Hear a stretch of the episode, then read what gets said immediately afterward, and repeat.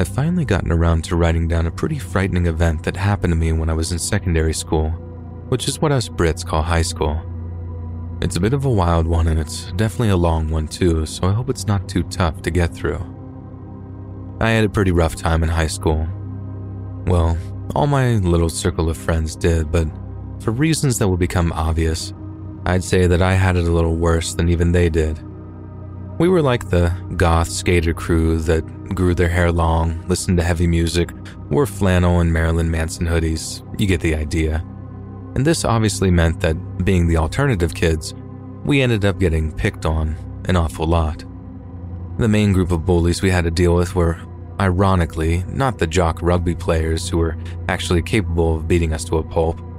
It was a group of three girls who we used to not so affectionately call the Three Witches. This caused some consternation in our little group, as to us, being called a witch was hardly an insult. But I suppose that once a few of us referred to them by that name a few times, it just stuck. Given that they were girls, and no offense to any ladies listening, but they weren't exactly capable of physically overpowering us. So instead, they had to uh, get way more creative with their harassment and emotional torture. Think like pouring cafeteria food or milk in our bags, spreading rumors about us and that sort of thing. They also liked to dole out a fair bit of verbal abuse too, which we'd mostly just ignored out of not wanting them to escalate their little hate campaign. But one day, I got particularly sick of it and decided to give one of them what for. Not physically, obviously, because the girl in question was five foot who knows what, only verbally. The main perpetrator, and by that I mean the gobbiest one, started giving it loads one day about how we were all losers and loners and stinking skater trash, so I just looked up at her and said something I've been saving for a particularly rainy day.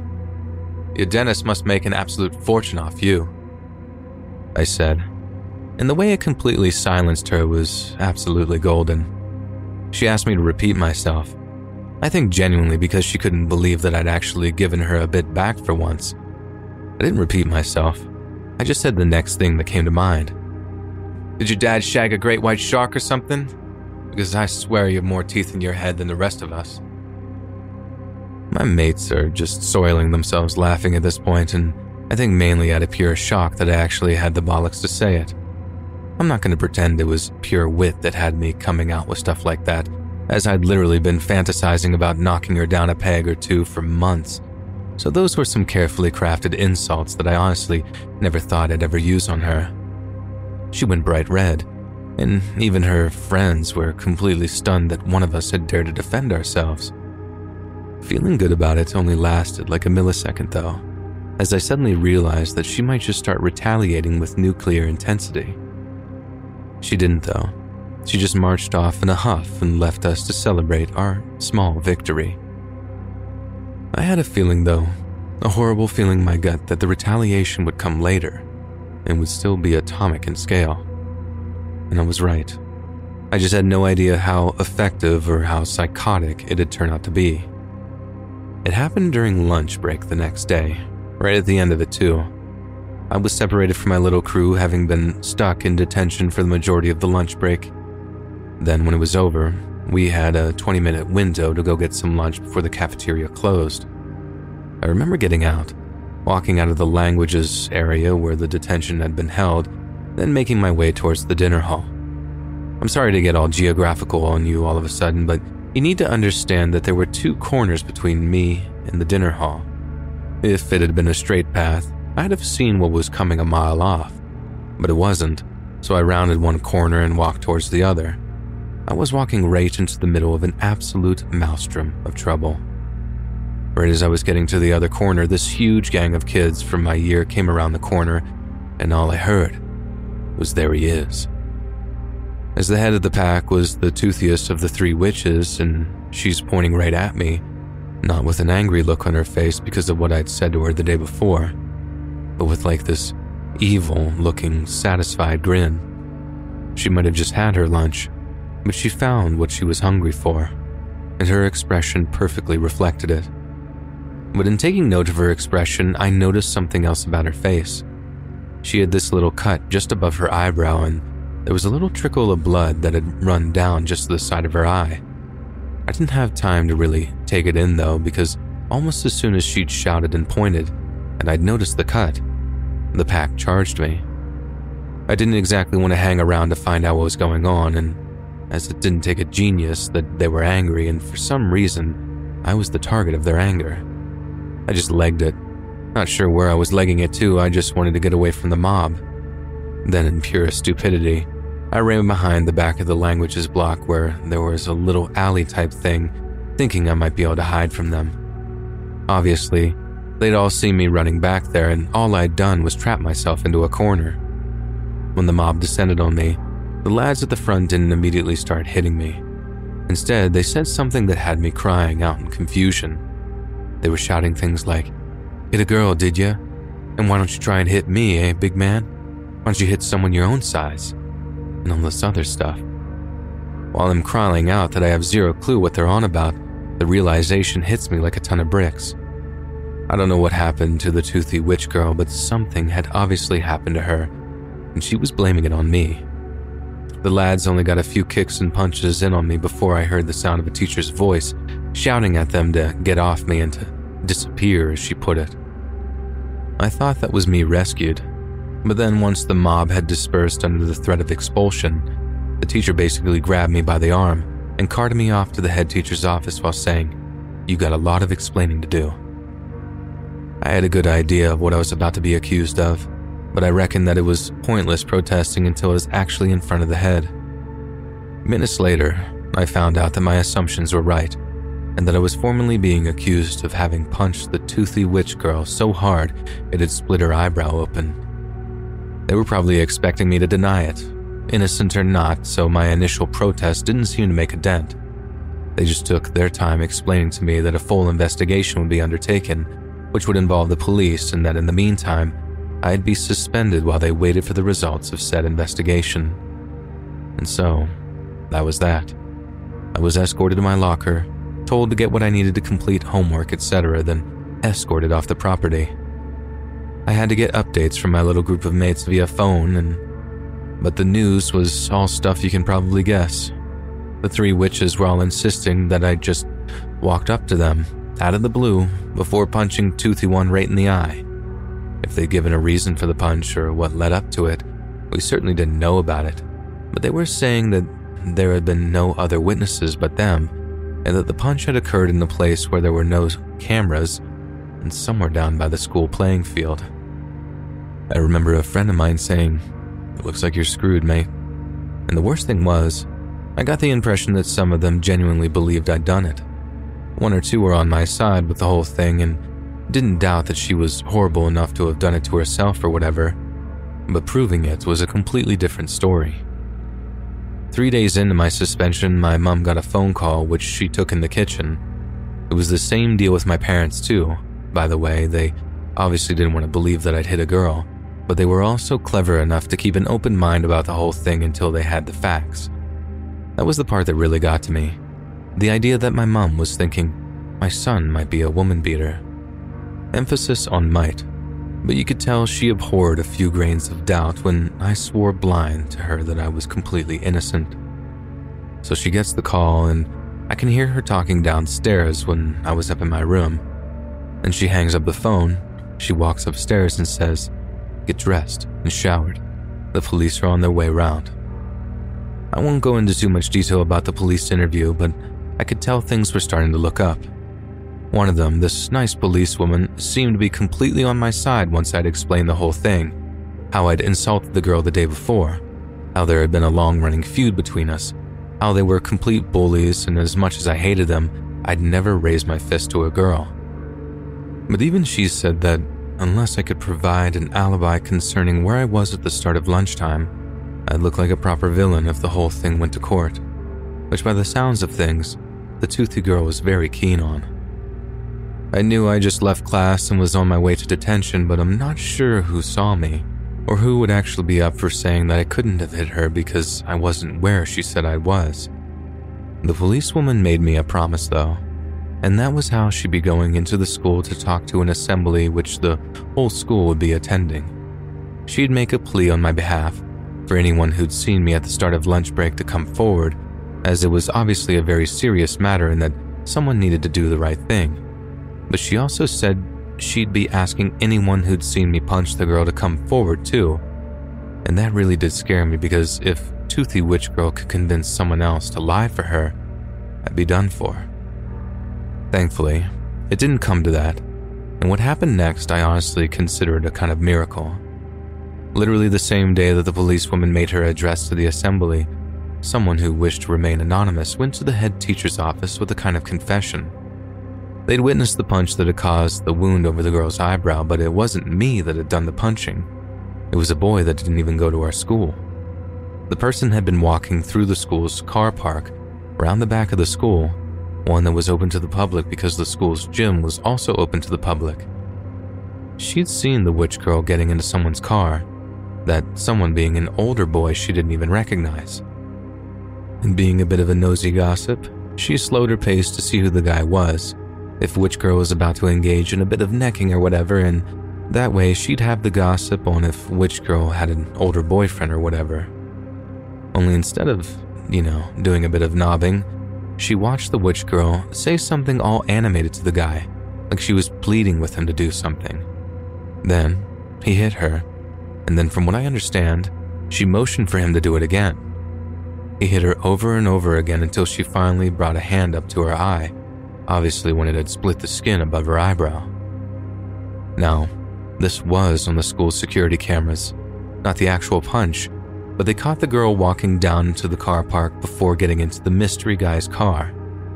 That was all that was explained during the aftermath, and I don't actually know if the girl wanted him to hit her so she could fake it like it was me, or if he was actually abusing her and she just conveniently pinned it on me so she'd have an explanation for her parents. The last update I got before I was allowed to come back to school was that Witch Girl had been expelled for making the false accusation, as obviously it could have literally ended with a spell in a young offenders institution for me.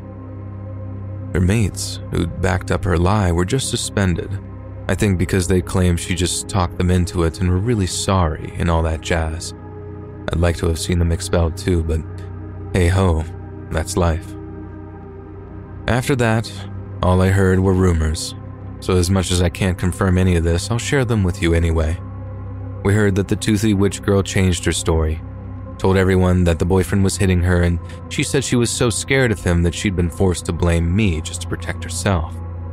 The police then went round to this bloke's flat, nicked him, then took him down to the police station where he claimed she'd talked him into it and that he never wanted to hit her in the first place. I don't know if they believed him or not, but I'm pretty sure the girl's parents wanted to press charges, and I believe that bit because, I mean, I'd want him charged too if he hit my daughter, whether he was talked into it or not. We didn't see anything about it in the papers though, and by that point, we didn't really care what happened to either of them as me and my mates were too busy reveling in the fact that she'd been expelled and was out of our hair. I remember being a bit scared that she and this fella would end up tracking me down or waiting for me outside of school or whatever, but Nothing like that ended up happening, so after a while, we all just moved on. For me, the hero of the story is obviously the anonymous person who came forward with the truth about what they'd seen in the car. I went through my last 18 months in that school just never knowing who it was. I mean, I have my suspicions about who it might have been, but they never actually revealed themselves to me. I always figured they might do, like right at the end of school or something, just to get a little bit of glory and appreciation, but they never did. They just kept quiet and remained my silent savior. And that's the end of my story. Not exactly terrifying, but I'm sure you can understand why the whole thing was so bloody scary for me. It was a harrowing, sickening, and terrifying experience, and I honestly wouldn't wish it on my worst enemy.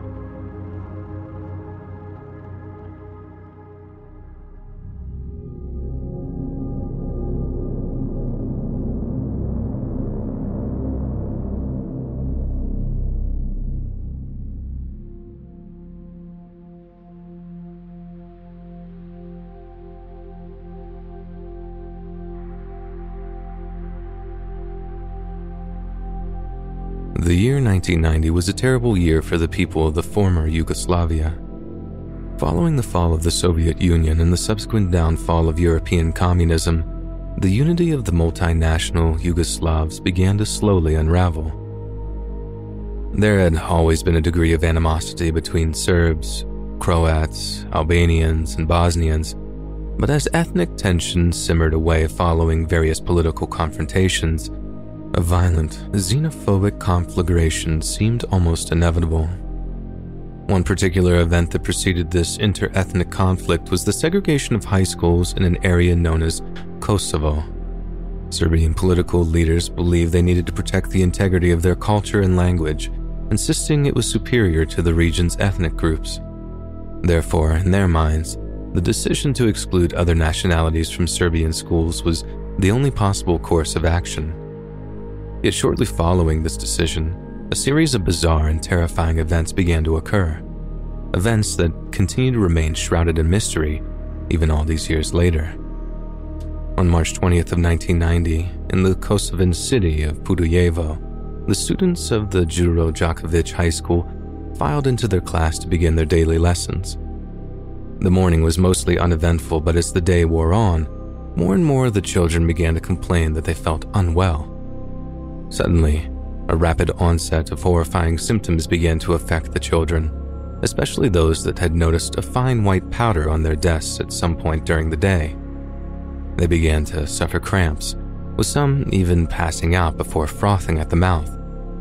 When they woke up again, they complained of having vivid and terrible nightmares and were quickly admitted to the hospital. Then, as the days went by, school absences increased dramatically as more and more of the Kosovo's schools began to notice identical symptoms among their students. By March 22nd, over 200 students of the Podujevo's various schools had displayed symptoms of the illness, and a deep panic had set in among the residents as more and more of them began to suffer from the mysterious and terrifying illness. That same day, the Faculty of Medicine at the University of Pristina, Kosovo's capital city, convened to address the public with a prepared statement. They announced that they believed the region was in the grip of an epidemic, refused to give any information until they had properly analyzed blood and urine samples that had been taken from the victims. Yet when the test results of the samples came back, they failed to provide a solid conclusion on what was occurring. According to Pristina University's Faculty of Medicine, the only thing they could rule out was the possibility of some kind of poison being to blame. However, this struck some medical professionals as being very strange indeed. A doctor named Baron Cohen, who was a member of a human rights organization known as the Helsinki Federation, said it was impossible for the doctors at Pristina University to come to such a conclusion so quickly. According to him, it would take a properly staffed laboratory up to six weeks to correctly analyze such samples, while it seemed to have taken Pristina just a matter of days. Dr. Cohen's statements was then refuted by a Serbian doctor by the name of Balosevic, who went on local Serbian TV to make a rather eerie statement. He claimed that the events in Kosovo were all about acting for the Cannes Film Festival and accused the Albanian doctors who had noticed the illness of participating in a children's masquerade. This sentiment was echoed by other Serbian doctors who asserted what had occurred was nothing more than mass hysteria. Later that year, Kosovo's chief of epidemiology fiercely denied that the disease had a psychological basis. As a result of these denials, he was arrested and was held by Serbian police for five days. When he was finally released, he claimed to have discovered a secret microphone which had been hidden away in his office and became convinced that some kind of dangerous conspiracy was afoot. Two other doctors who had similarly asserted that something deliberate and frightening was occurring received death threats from anonymous members of the public. Another was arrested for echoing their concerns and was only released after heavy international pressure. The poisoning theory then seemed to be confirmed by a French doctor by the name of Bernard Benedetti, who confirmed the presence of poison in the victim's blood during an interview with the newspaper, the La Course. He claimed to have visited the same Serbian run laboratory which performed the initial tests, secretly obtaining his own set of victims' blood samples in the process. After attempting to raise the alarm with French authorities, Dr. Benedetti claimed that he was completely ignored by the relevant public bodies and believed their reluctance to take action was motivated by their fear of soaring diplomatic relations with Serbia. Another non governmental organization, Commission of Geneva, dispatched representatives to Kosovo to find out the truth. And although they didn't take blood samples, their findings were highly disturbing. Instead of taking or analyzing tissue samples directly, they instead compiled a list of symptoms shared by the Kosovan victims. This is how they discovered that many of the students seemed to smell like vinegar when they arrived at various hospitals. According to them, this was an indication that the poisoning had been caused by some kind of organic phosphate. In other words, nerve gas. This prognosis was reinforced in February of 1992 when a chemical weapons expert released a statement to the press. He agreed that some kind of poison had been deployed against innocent schoolchildren, but that it had a chemical structure more in line with an herbicide than with a weapons grade nerve agent. As more and more attention was drawn to the poisonings, Serbian officials rushed to label the entire affair as a case of mass hysteria, and that spurious evidence had been concocted by Albanian separatists. Yet instead of producing their own evidence with proof of anything of the contrary, Serbian police not only obstructed medical services, such as confiscating drivers' licenses from ambulance drivers, but they ordered the medical records of the poisoned patients to be destroyed. Some patients and physicians were even interrogated and mistreated while in police custody, and despite Albanian doctors appealing to the government to establish an independent and impartial international investigation, their demands were rejected. Then, something equally disturbing occurred. A few months after the poisonings, a medical symposium was due to be held in Zagreb, the capital city of neighboring Croatia. It was here that a famous Croatian biochemist, Dr. Franko Plavsic, was due to present the results of his analyses of the blood and urine which he had taken from patients with the mysterious affliction. Yet, just before he was due to arrive at the symposium, Dr. Plavsic seemed to drop off the face of the earth and has never been heard from since. One of his colleagues admitted that Dr. Plavsic had received a number of death threats as a result of his research into the poisonings and openly stated that he feared the man had been killed. After Dr. Plavsic's disappearance, talk of the poisonings finally abated, as it seemed his colleagues had been suitably intimidated into silence. Then, over the 18 months that followed, regional headlines were swallowed up by the outbreak of the Yugoslav Civil War, a series of ethnic conflicts, wars of independence, and insurgencies that resulted in the deaths of around 140,000 people. War crimes were rife. The international community was forced to intervene on a number of different occasions, and the huge effect the war had on the European community is almost immeasurable. After events like the Srebrenica massacre, people simply moved on from the Kosovan poisonings and they became a footnote in a much larger, much more brutal conflict. Yet I think we can all agree that it's important that we remember some of the first victims of the war, a group of innocent high schoolers who only ever wanted to get an education, but instead of learning about math, science, or the arts, the only lesson they received that day was how cruel and vicious mankind can be.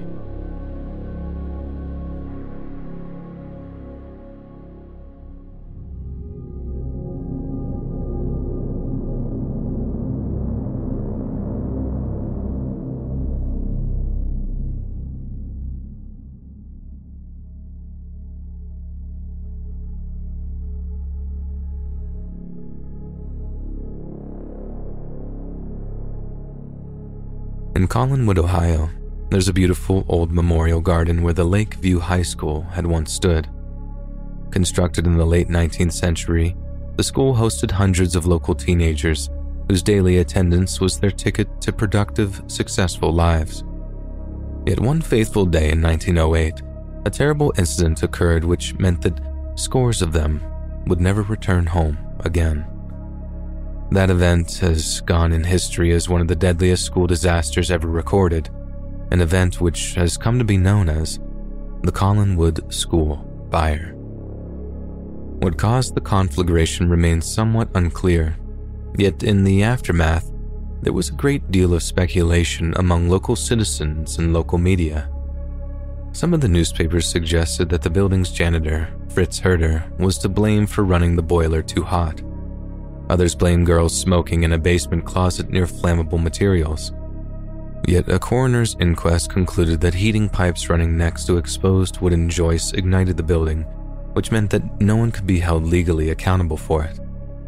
However, many parents were suspicious of how quickly the inquest was carried out and violently objected to its refusal to hold the school board, the architects, or anyone else responsible. Ohio's chief inspector of public buildings explained the problem in his annual report to the governor and citizens, saying that the cause of the fire cannot be determined. Many believed it originated from the heating systems or boilers, but proof has been offered to the contrary. The only thing we know for certain is that whatever caused the fire, it transformed the Lakeview High School from a place of learning into an inferno. You see, with regards to how it was designed and constructed, the school was nothing short of a deadly fire trap. During the course of the blaze, the school's masonry exterior acted as a kind of chimney, sucking the flames upwards as the wooden interior burned. Open stairways in the absence of fire breaks enhanced the chimney effect, effectively roasting escaping students with white hot temperatures as they attempted to flee. On top of that, the school had only two exits, and it's thought that the fire quickly blocked one of them off, leading to a mass crush near the only functioning means of escape. As children rushed to the rear door of the school, they were greeted by a lobby that was narrowed by partitions causing a horrific bottleneck effect. As they struggled and screamed, students began stumbling and falling, forcing others to climb over them in order to escape. Some accounts describe children being pinned against inward swinging doors, meaning that no matter how much they pushed, the crush meant that there was simply no means of escaping the smoke and flames. At the time of the fire, Collinwood's small volunteer fire department were equipped with nothing but horse drawn engines, meaning they arrived too late to battle the inferno. In less than an hour, the three floors and the roof of the Lakeview School collapsed into the basement, leaving only a hollowed out, scorched brick ruin. And by the time it was over, over 170 students, two teachers, and one first responder had been roasted alive or suffocated. In the aftermath, the town of Collinwood paid for the burial of 19 unidentifiable bodies in a shared grave at Cleveland's Lakeview Cemetery. After crews tore down the ruins of the school, disputes over the use of the land soon flared up. The school board had initially planned to build a new school on the site of the tragedy, arguing it was the most efficient and financially conservative course of action. Yet mourning parents were outraged by the proposal, and some also filed lawsuits to prevent this from happening. The dispute lasted more than a year, but by the end of it, the state of Ohio pledged to pay for the land where the Lakeview School had stood before turning it into a memorial garden. The new Collinwood Memorial School, built to the highest standards of contemporary fire safety, was constructed on an adjacent lot overlooking the place where the smoldering ruin had once stood. All in all, the fire needlessly took the lives of an obscene number of young people and it was an event which need never have occurred if the school had been constructed in the manner we're accustomed to today. We can only imagine how utterly terrifying it must have been to be trapped in the school that day, trying with all your might to escape, but knowing your efforts were useless. Faced with the hellish visions of flame and smoke, all a person could do was scream, panic, and wait for the world around them to go dark.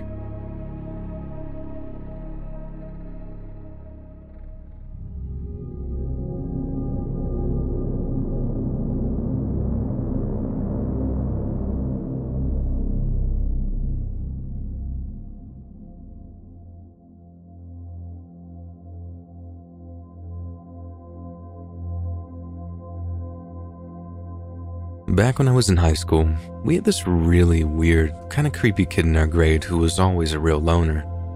Sometimes you'd catch the kid talking to himself while going through his locker, and not like casually commenting on things to himself like we all do sometimes.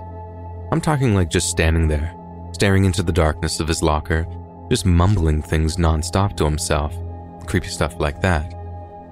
Anyway, I'm not sure if kids still do it today, but back when I was in high school, we used to dissect frogs in biology class. I remember really, really not looking forward to it, but I didn't want to fail the class, so I figured I'd just kind of suck it up and get it over with so I wouldn't have to repeat the whole grade and do it again. So we're there, cutting up the frogs, removing the organs, and then making a note of which ones they were.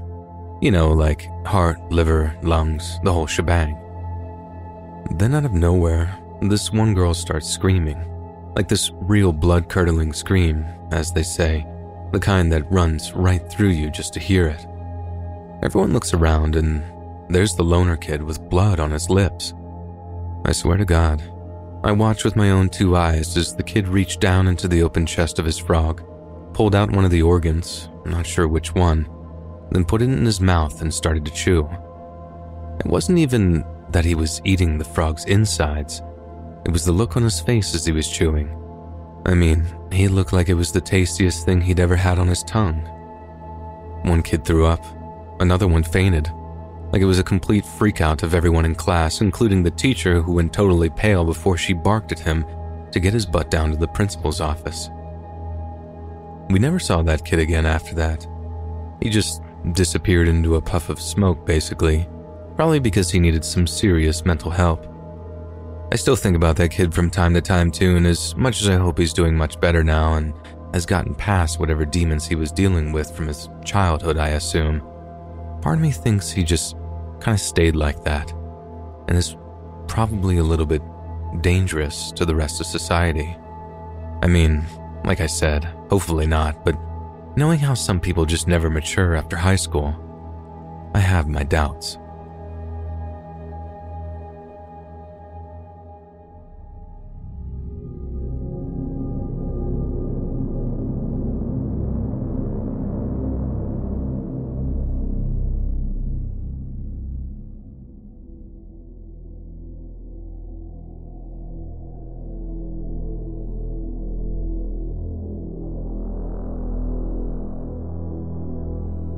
Okay, so a lot of really weird, really messed up stuff happened back in my high school, but this is probably the most messed up thing because of how it could have ended. We heard this rumor going around one day that someone had brought in a bunch of sleeping pills and had ground them up before putting them in their most hated teacher's lunch. Seemed like some total nonsense to me. Like, how could you even do that without getting caught or whatever? But then, as the morning went on, we heard more and more stuff which made it actually seem true like how the kids snuck into the teacher's lounge when there were no teachers around, which was unlikely but kind of plausible. Then we heard exactly what kind of sleeping pills it was, which was triazolam. I never forgotten that word. Then there was a bunch of other stuff too, and in the end, one of my buddies decided, screw it, I can't let this happen. If it was fake, whatever, no big deal, but if it was real, and you can do some serious damage to someone with enough sleeping pills, especially if you put them into something that might mask the flavor, like someone's terrible homemade chili or whatever. Didn't expect to hear anything else about it because it's high school, home of where dumb rumors fly around. But then the cops got involved, and we got a big plea for whoever knew who it was to come forward so they could be arrested and charged with like attempted murder or whatever. Then that's the thing. No one came forward. It was all true. Like they tested the food for the drug, and yeah, it was triazolam. And no one either admitted to it or snitched on the other person that did it. So basically, the rest of junior year, we were all walking around, going to classes with an attempted murderer. I say the rest of the year because there was this one kid who didn't come back after summer to complete senior year, and a lot of us figured it was them for some reason. It's still pretty scary to me that a dumb rumor turned out to be a legitimate murder plot. And even scarier that I could have been playing field hockey with that same person and just never have known it.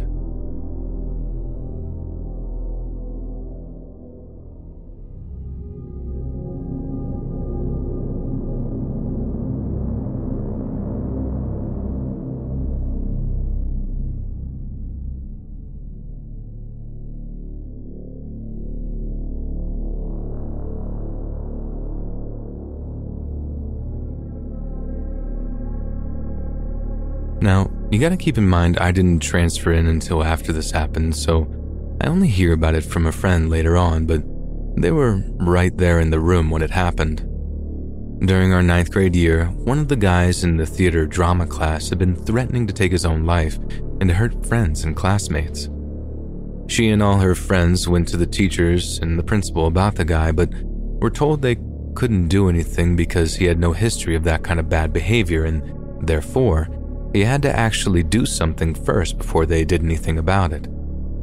This is the 1987 1988 year, too, so way before any of the safety or counseling stuff that came after Columbine. Anyway, time goes by, and things get more and more intense, and then one day, he actually did it. The kid just walked in mid class and took the entire room hostage, including my friend and her friends who had reported his threats. He brandished his dad's gun around over and over, pointing it at people and stuff. And then, when one kid tried to talk him down, they pointed the gun at him and actually shot him. The way my friend tells it, it looked like the kid got shot in the face and everyone just started screaming like they'd watched someone instantly die in front of them. Luckily, the kid just lost his ear, but not his life, thankfully. She was still giving legal depositions about the guy about two years later when I first met her, which is how I hear the story. Some kids were just straight up traumatized by it and had to transfer schools because they couldn't go to where they'd seen it all happen. It makes me feel very lucky that I wasn't there that day or had transferred to that high school in freshman year.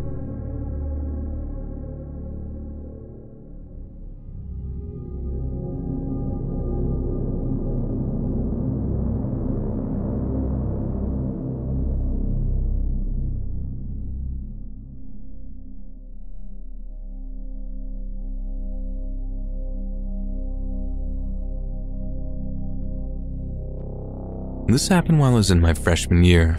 My high school had this open campus policy for lunch, and one time, a senior girl left to go get lunch from a mall nearby but never came back. At first, the whole thing was treated as a missing persons case, and as you can probably guess, there were a whole bunch of rumors swirling around concerning what happened to her. People kept insisting that they saw her different places, that she'd run off with her boyfriend, that she was pregnant and her parents were ashamed, so they were hiding away. All this crazy stuff, so I didn't know what to believe. We also had all these sick prank calls with kids calling the girl's house pretending to be her.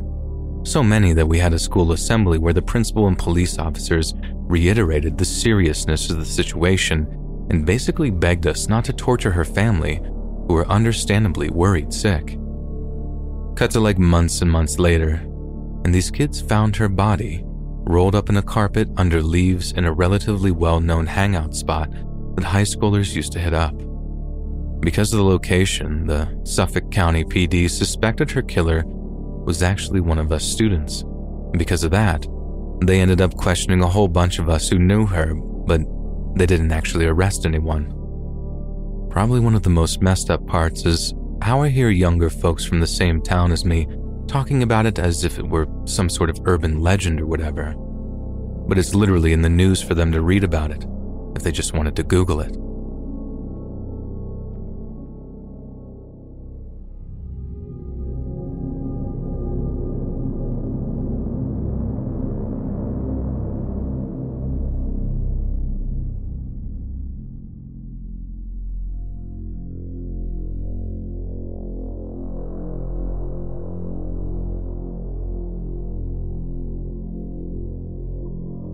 When I was still in high school, us seniors had to do a senior project. It could be pretty much anything we wanted it to be. All we had to do was plan it out and follow through, then show our teacher how we'd planned it, executed it, the difficulties we'd faced, and what we'd learned from it as a result. Or maybe executed is a very poor choice of word for me to use, and you'll see why in a minute. So, there was this one kid real popular and well liked, and a part of his project was using the classroom intercom thing to make an end of day announcement that the next morning he'd be in the student parking lot for a part of his project, and he needed as many other people to be there as possible. Students, teachers, faculty members, friends of family of all the above, it didn't matter. He just needed as large a crowd as possible.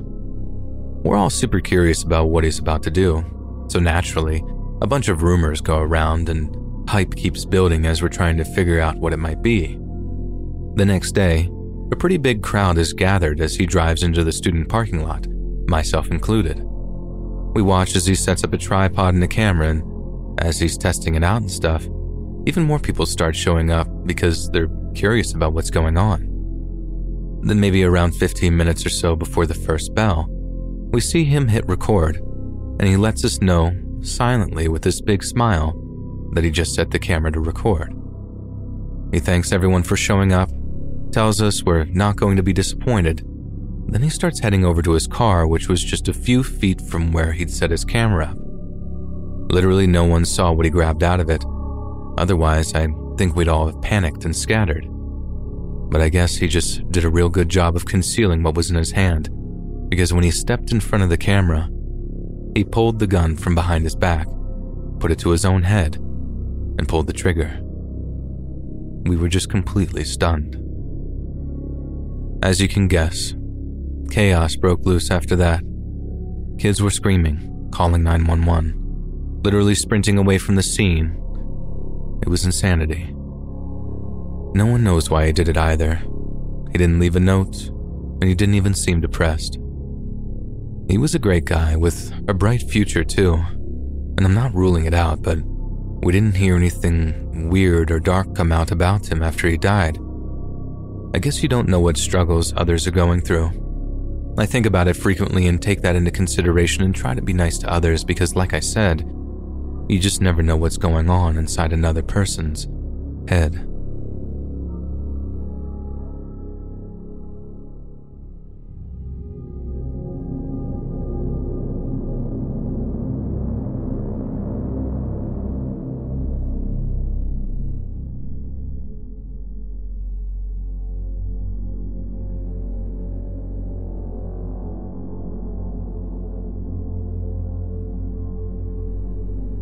In November 1979, I was a junior in high school. Our school was in an upscale neighborhood, and there were many Iranian families here enjoying a wealthy lifestyle while their kids got an American education. I was close friends with three of them, as were my siblings friends with some of them. That same year, the US Embassy in Tehran was overrun by revolutionaries. They took about 60 hostages, and for more than a year, the Iranian hostage crisis was daily news. A few days after the takeover, with no progress in getting the hostages released, the US government revoked more than half of the student visas of more than 90% of the Iranian adults living here in the US. This was announced on TV news, but as a naive junior in high school, I wasn't paying any attention to such things back then. One day, all of our Iranian friends were just gone. No announcement, no explanation from either our school administrators or even parents. No one really knew until word started to get around that they'd been repatriated. As most of those Iranians who were here in the US were considered to be supporters or allies of the Shah, revolutionary courts executed thousands of them. Many whole families just disappeared when they arrived back in Iran. So, a few weeks later, I happened to catch a news report while sitting down with my mother and siblings at dinner, and mom asked me to turn off the TV. I walked over and they showed a whole bunch of men being hung, stopped dead when I recognized one of the Iranian students was a senior. I didn't know him, but I recognized him, and then looking down the row, I realized his father and brother were among the 12 or so being hung. It was then that I realized that it was probably the fate of my friends as well. I collapsed on the living room floor, and my mom got irritated that the TV wasn't turned off and came into the living room to find me in tears on the floor. It's been 35 years, and every once in a while I open my high school yearbook and look at the names and faces of my old friends. I get choked up, tightness in my throat, a few tears come to my eyes as I considered the fear they felt as they were pawns and expendables in a political battle they really had nothing to do with. Rest in peace, my friends.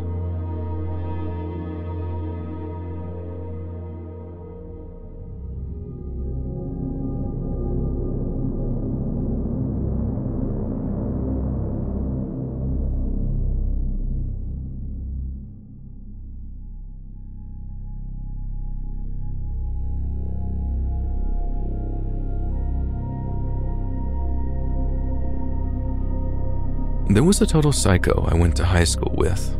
We'll just call him Johnny for the sake of anonymity. Johnny had a reputation for being a bad kid. He was always getting into fights, getting suspended, expelled, then readmitted into school, etc. Ours was the only high school for miles around in rural Ohio, and I think the others had some serious behavioral problems of their own, so for some reason he was let back in once he'd been expelled. Anyways, all throughout junior year, his locker was just a few over from mine, and I remember making serious efforts not to make eye contact with him whenever we were in close proximity. One day, another kid, Jamie, and Johnny got into a fight near the lockers. It started out as smack talking, then turned into a shoving fight, then turned into an actual fight. They ended up getting separated, but for some reason, neither of them were suspended, and they were allowed to just return to school the next day like nothing had happened. For those of you crying out, oh, that sounds like an extremely negligent mistake, you'd be 100% right. And here's why. The next day, Jamie was walking past our lockers while Johnny happened to be there too. I heard Jamie make some petty remark, but never expected Johnny to react the way he did. Because the next thing I know, he pulled an actual claw hammer out of his locker, ran up behind Jamie, and hit him in the back of the head so hard that blood hit me in the face. I think he hit him with the claw end of the hammer too, because half of Jamie's scalp literally half folded over the back of his head as he was on the floor. Before he had a chance to start ground pounding, a bunch of other students jumped on him and held him down. An ambulance took Jamie to the hospital. His skull was fractured and he had broken ribs too, I think from where he'd hit the floor so hard. But Johnny might have got a kick or two in that I didn't see or don't remember. Thankfully, Jamie survived. It was kind of a gross add on here. I actually had to get checked out because of the blood exposure. No idea where Johnny went, but I never saw him again after that, and thankfully, they got rid of him for good.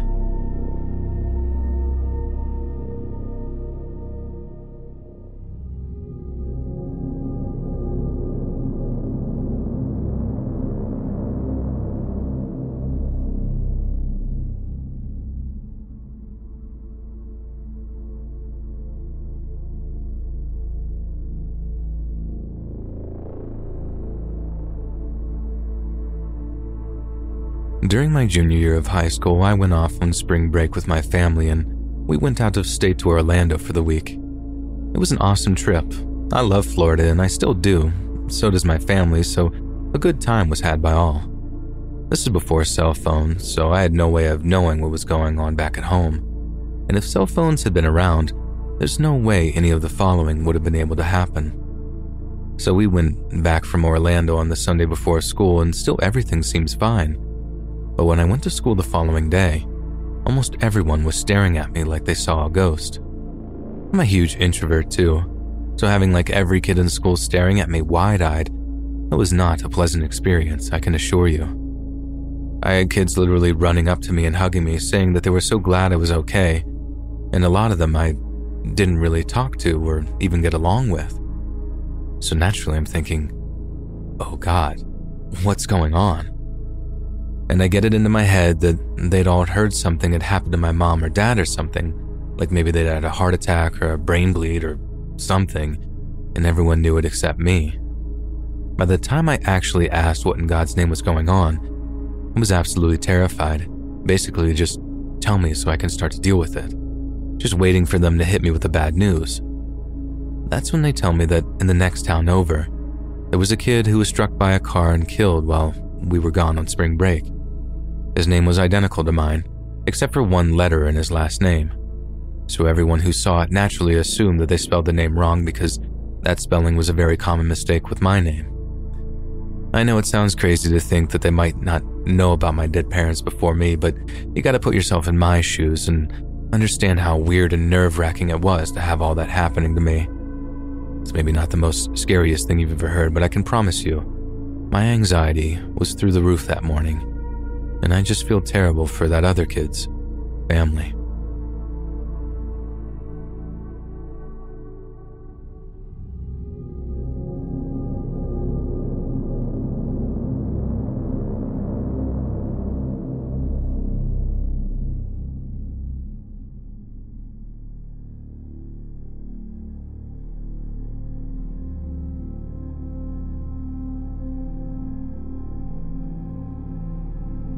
So, this one day, back when I was in high school, our whole class heard a loud bang come from the room next door.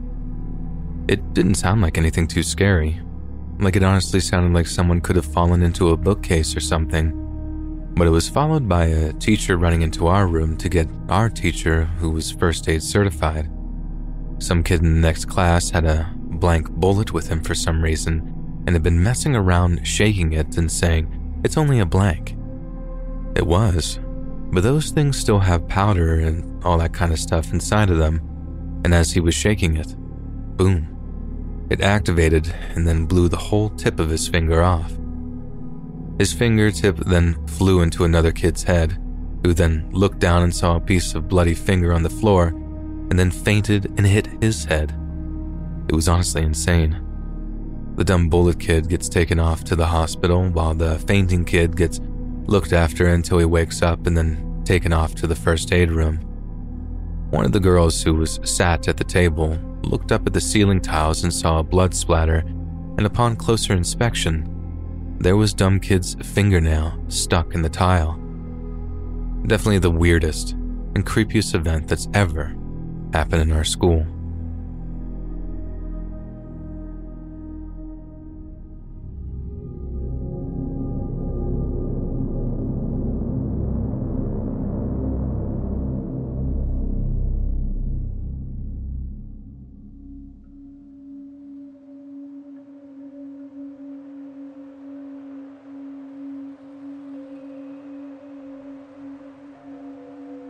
When I was in high school, there was a rumor going around that our principal had killed a woman he was having an affair with and gotten away with it. I remember going home and telling my mom and older sister about it, and obviously they were pretty outraged by the whole thing, so they started doing some major research on the guy, and it turned out to be a false alarm. The whole affair thing was true, hence why he was a suspect. But it turned out he'd been investigated for it a whole bunch and then been acquitted based on two things. One, there were other suspects as she'd been sleeping around with a few different married men. And two, there was a total lack of evidence. I always figured it was just a nasty rumor as the principal was the super calm, quiet guy who was always nice and smiling, the kind of guy that seemed like he wouldn't hurt a fly. Years later, after I graduated, there was big news headlines that the guy had been rearrested based on DNA evidence as that was a relatively new thing at that time. The case went back to court and he was actually convicted. As it turned out, all the skin under her fingernails was his.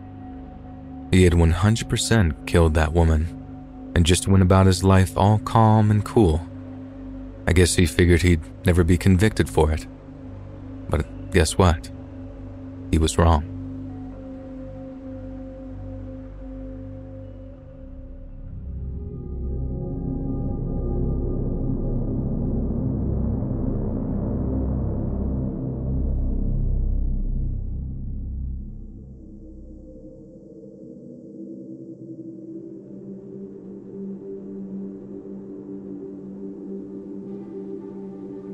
Years ago now, when I was a high school sophomore, someone called in a bomb threat to our school. Instead of evacuating both buildings like I figured they would given the potential number of dead, we were in lockdown for three hours, and they condensed all of us in the cafeteria of all places. We later evacuated to the gym, only about 300 feet away, and were stuck there for hours because our parents couldn't get to us. All of our phones were taken because they didn't want us giving information. So there were like 500 moms in SUVs having a heart attack trying to go to the school all at the same time. We learned later that the same threat had been called in to almost every school in the area. There was a robbery at Bank of America while the cops were preoccupied. We were all obviously thankful that it was just a trick, and it's actually kind of smart now that I think about it. But let me tell you, it wasn't funny or smart at the time. We were all absolutely terrified.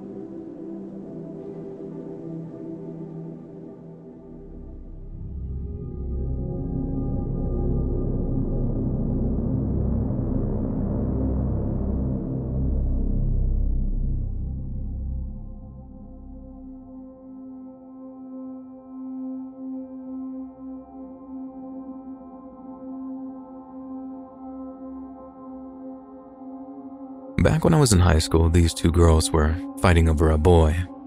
It started when they were in the bathroom together, right at the same stall, trying to have a private conversation about it while just totally screaming at one another. Then they actually started fighting, and while they were going at it, one of the girls took out a pair of scissors and stabbed the other in the eye.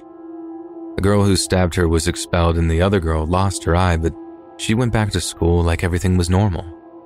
Seriously, they wore this flesh colored eye patch for the rest of her time there. The creepy part was my classroom was the closest one to the bathroom, and we didn't hear anything. We just saw the cops. It creeps me out to think that it happened a couple of feet away from me, and we seriously didn't even know anything was happening. There must be some seriously thick walls in that place.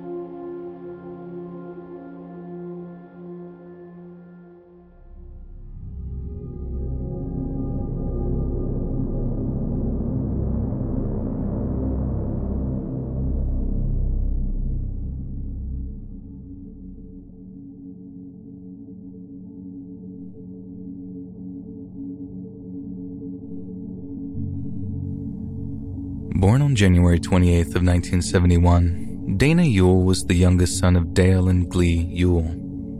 Dale was a United States Air Force veteran, and upon his discharge, he started a company named Western Piper Sales, which specialized in the sale of small aircraft. Being a highly knowledgeable aviation expert with a set of highly specialized skills, Dale's company became very popular very quickly, and by the time Dana was a young adult, his father's company was worth millions upon millions of dollars. Glee, on the other hand, after working as a Spanish translator for the CIA during the 1950s, had devoted much of her life to philanthropy and public service. She had also held a seat on the State Bar of California, an organization which evaluates the credentials of prospective judges. Naturally, she was very well compensated for her work, and this further swelled the Ewell family coffers the Ewells accumulated even more wealth off the back of investments in both the stock market and local farmland. Yet, despite being extremely well off, the Ewells lived a modest lifestyle and tended to avoid flaunting their wealth. By 1992, it's believed the Ewells were worth between 7 to 8 million dollars, which is the equivalent to around 14 million dollars today. This meant that the Ewells were able to live very comfortably Yet, despite their financial stability, all was not well within the family. During Dana Ewell's time in college, he began to paint a rather deceptive picture of his own personal finances. Around his junior year, Dana began lying to people that his family's financial success was solely due to his extensive entrepreneurial skills. He told his peers that, despite being so young, he'd set up several prosperous companies that made him a very wealthy man. His lies were even swallowed wholesale by a local newspaper in Santa Clara, who printed a story on Dana in 1990 which described him as a self made millionaire. However, Dana didn't realize that his parents were closely monitoring his educational progress from afar, and when they stumbled across some of his lies printed in the Santa Clara University's yearbook, they were nothing short of furious. They confronted their arrogant younger child almost immediately professing their disappointment in his pompous deception. They believed they'd raised him better than that and decided he needed to be taught a lesson for humanity. They told Dana that they were going to end almost all of their financial support for him and told him that if he wanted to wax lyrical in his entrepreneurial skills, he'd have to walk the walk and not just talk the talk. Upon hearing the news, Dale was beyond livid. He was humiliated that his parents had exposed his lies and was incensed that they'd ended his ability to pretend he was some playboy millionaire. Dale didn't talk to his parents for quite a while after that. Due to his dire financial situation, he was soon forced to crawl back to them on bended knee, begging them to let him live in their Fresno home he'd grown up in until he had the means to properly support himself. Dale and Glee were still angry with him, but he was still their son, and they wanted nothing more than to help him get ahead in life. So, they accepted, and in late 1991, they allowed Dana to move back in their home on the condition that he works towards finding a job and getting his own place. As the months went by, Dana seemed to be doing just that. He not only found himself a girlfriend, but also a job as an investment banking intern. If he managed to prove himself worthy, he'd have been on a six figure salary from the jump, more than enough to start looking for high end apartments, allowing him to step back into the lifestyle he'd become accustomed to. Slowly but surely, Dana and his parents began to repair the relationship, and soon everything was back to normal, and they seemed to have forgotten his past indiscretions. Around Easter weekend of 1992, the Ewells were looking forward to a peaceful, wholesome holiday weekend in the company of their 24 year old daughter, Tiffany Ann. Dana, on the other hand, had arranged to head off on some kind of staycation with his current girlfriend, and on the day of his departure, he wished his loving family well, then set off to enjoy a romantic, private week of intimacy. Yet, even though Dana wished for privacy with his girlfriend, he still made an effort to keep in touch with his parents. Yet, according to him, two days after Easter Sunday, he found that his calls were no longer being answered. Dana then called some friends in Sunnyside, California, and was said to be incredibly anxious that he couldn't reach his parents. He then talked his friends into stopping by over the Ewells family home in order to perform a kind of welfare check, and when they drove over to make sure Dana's parents were okay, what they discovered was beyond horrifying. Dale, Glee, and Tiffany Ann Ewell were all lying dead in various rooms of the house, each with multiple gunshot wounds. And within hours of the friends checking in at the home, Fresno County homicide detectives were on the scene. Over the next four days, detectives John Souza and Chris Curtis combed through the crime scene in search of clues. It quickly became obvious that whoever had slaughtered the family had secreted themselves inside the house and had ambushed the unwitting Ewell family after returning home from somewhere. Glenn and Tiffany had been shot once, execution style, suggesting they had been completely unaware of their impending deaths. Glee, on the other hand, had been shot four times, which made it clear that she had discovered the killer before attempting to flee, forcing them to shoot her multiple times in order to prevent her escape. There was a complete lack of shell casings on the scene, which meant the shooter had taken the time to retrieve them once the job was done. And out of all the bullets he'd fired during the attack, only one seemed to have missed its target. Even more chilling was the fact that the 9mm bullets used had actually been purchased by Dale Ewell himself, meaning the killer had taken the time to intimately research the Ewell family, even down to what caliber of ammunition was in the house. Using their own ammunition meant that nothing could be traced back to the killer, meaning a very important avenue of investigation had been completely closed off to the investigating detectives. The killer had also used some kind of silencer on the firearm used to murder the Ewells, as not only did none of their neighbors hear any gunshots over Easter weekend, but the lack of bullet penetration meant something had slowed the velocity in flight. The detectives also noticed that the home appeared to have been ransacked, possibly in the search of valuables.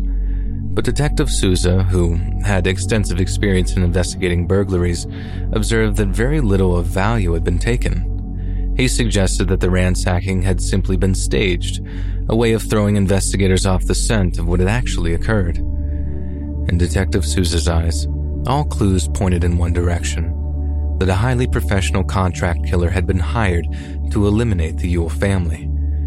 The only question was who would have the motivation or harbor enough of a grudge to hire such a person? Detective Souza and Curtis then set about analyzing each of the victims' professional and social lives in order to identify possible perpetrators.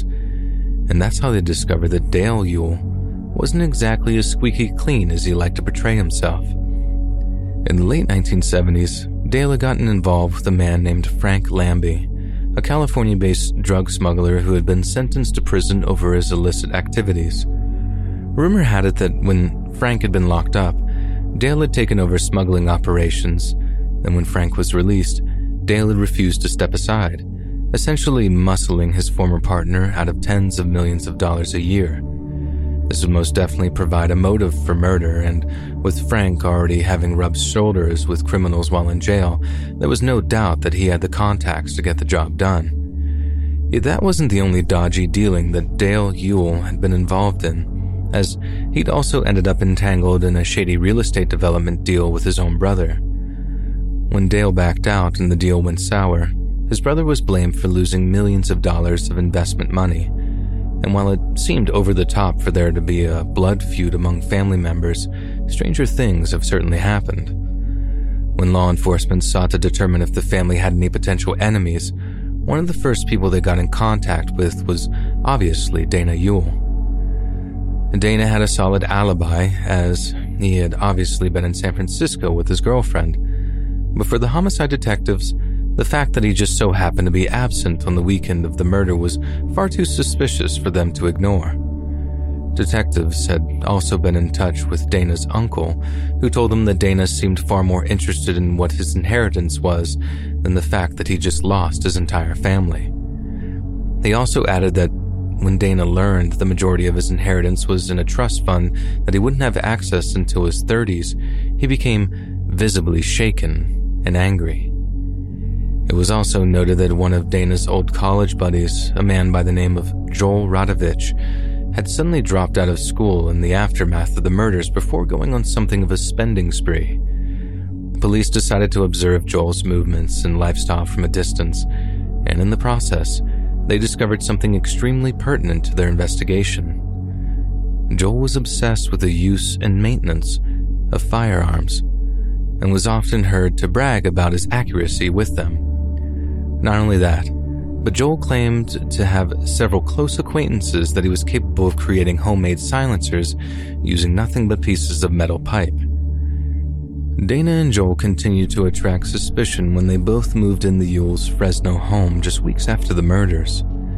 Any other person might be repulsed by the idea of laying their heads where their own family had been slain, yet Dana didn't seem to mind in the least bit. They also seemed to adopt something of a party lifestyle, buying brand new pagers and other electrical equipment, as well as drinking an unusual amount of champagne for people who ought to be grieving a loss. Joel even bought himself a set of flying lessons, which definitely set him back a sizable amount of money. Police had already confirmed that Joel was unemployed, and it was clear that Dana was funding his lifestyle. But why exactly would he be doing that? It could have been out of the kindness of his heart, but homicide detectives believe there was another, far more sinister reason for it, and they were determined to unearth what it was. All throughout May of 1993, the cops kept Dana and Joel under close surveillance, and at one point, a detective followed Patrick to a payphone while wearing a specialized piece of recording equipment. It was then the detective managed to catch Joel saying something very suspicious into the payphone, most probably to Dana. He was quoted as saying, Look, man, they don't have any evidence, okay? What they're probably going to do is try and catch you in a lie. So just keep your mouth shut and we'll both be fine. With that, the detectives knew for certain who they should focus their investigation on, convinced that if they dug deep enough, that Joel would somehow be intrinsically connected to the murders. This connection was finally identified when law enforcement began to focus on identifying the murder weapon. After a thorough analysis of the bullets recovered from the dead bodies of the Ewell family, it was determined that they were fired by a high-end 9mm specialty rifle manufactured by Feather Industries in Trinidad, Colorado. Company records showed one such rifle had been purchased by Ernest Jack Ponce, a friend of Joel's family, just weeks before the Ewells were shot with it. Jack Ponce admitted buying the rifle for Joel, but was horrified when he discovered it was used in the murders.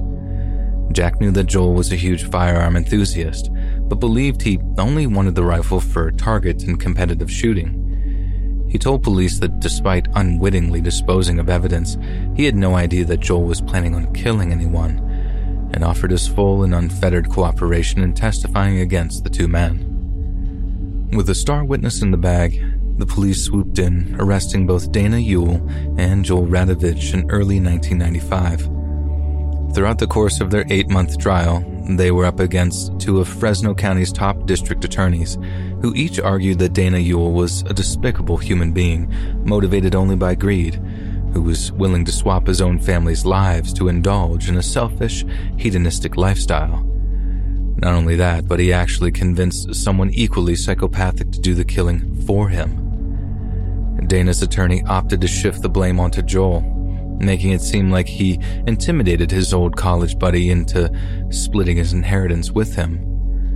Joel's attorney, on the other hand, believed the evidence was so overwhelming that a guilty verdict was probable, and thus his main goal should be avoiding the death penalty.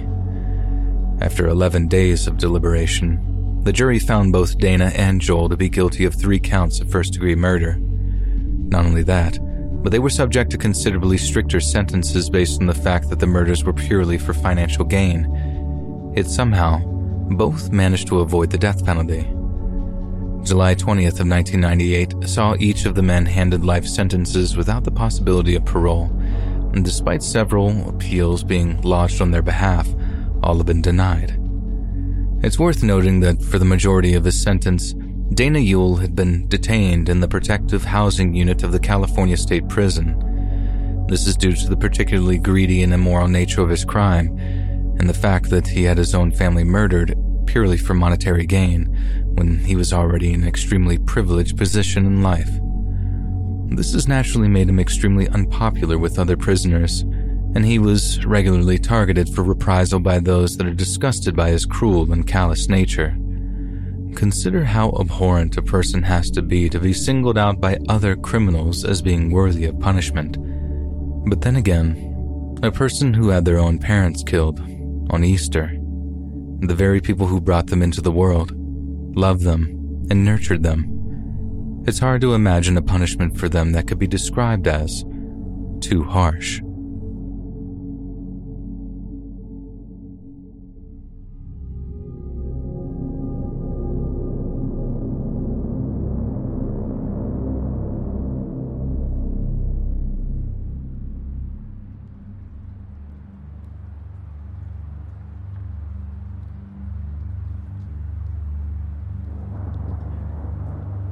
Back in 1943, on the Saturday before Easter Sunday, 55 year old Patrick Brady arrived back home from his eight hour shift at the Inland Steel Company in Lansing, Illinois. He lived on 181st Street with his 14 year old foster daughter, Gloria Sullivan, who at the time was in the Calvin Coolidge School's eighth grade. Patrick had a tough job and he worked hard to keep his foster daughter happy but thanks to his back-breaking, tireless endeavors, he had carved out a relatively happy existence taking care of young Gloria. They were poor, they were struggling, but they were content. Yet as soon as Patrick arrived home that day, he knew something was horribly, horribly wrong. The first thing he noticed was a loud blaring sound coming from inside his home, and when he walked inside, he realized the cause was the radio that they kept in the house's living room. He walked into the room, shut off the radio, then immediately called out to Gloria, but there was no answer. This immediately struck him as unusual. Gloria should have been home from school hours ago, and Patrick operated a strict policy whereby she had to tell him if she was leaving the house. He then realized that she may have walked down to one of the local stores to pick up some groceries for herself. Patrick couldn't always be there to cook due to his long working hours, and he often left Gloria a few dollars so that she could feed herself. If that was the case, she would have left a note on the kitchen table for him. Yet when he walked into the kitchen, he was greeted by a sight that scarred him for the rest of his days. Gloria was lying on the kitchen floor, a huge pool of her blood collecting on the linoleum beneath her. She was fully clothed, with curlers in her hair, and she was dead, with the manner of her death being nothing short of a living nightmare. Gloria Sullivan had been stabbed exactly 20 times, with 14 deep wounds to her back, 5 to her chest, with the worst being a stab wound to the base of her throat. There was also a series of defensive wounds on Gloria's arms and hands, meaning that she had tried to fend off her attacker during what had been a brutal and sustained attack involving two separate murder weapons. One was a smaller paring knife that was found broken off the handle, with the blade being discovered wedged in a crack in the kitchen's hardwood floor. The other, a long bladed butcher's knife, was found lying nearby, drenched in Gloria's blood. Upon inspection, Patrick confirmed that both knives had been taken from the home's kitchen. They were knives he paid for out of his own hard earned salary and they had been used to end his own foster daughter's life. There were no signs of robbery, and other than the horrific scene in the kitchen, the remainder of the home was in near immaculate order. There were no signs of forced entry and no signs of pursuit through the home. It seemed as if the Gloria had been subjected to a very effective and very terrifying ambush by someone who had been watching her for quite some time. When it came to evidence the police could use in their investigation, there turned out to be quite a lot for them to go on. Aside from the obvious murder weapons, law enforcement located a bloody palm print next to the bathroom wash basin, and they also noticed something curious about Gloria's hairbrush. Although the girl herself was a brunette, the cops found a series of long blonde hairs tangled up in the bristles.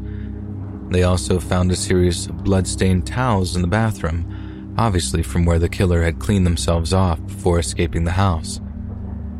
After that, it was just a case of identifying possible suspects, yet unfortunately, that proved far easier said than done. Investigators also learned that around the time of her fourth birthday, Gloria and her sister had been placed in the care of the state.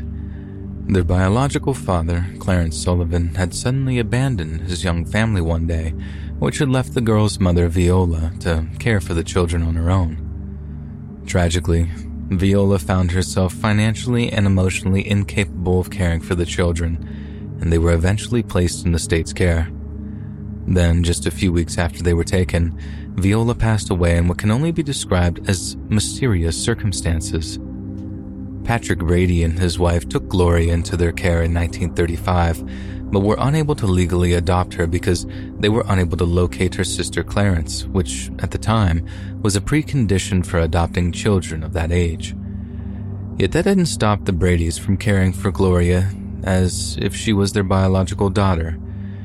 And, as we previously touched on, the family managed to carve out something of a peaceful existence for themselves despite all the tragedies of the past.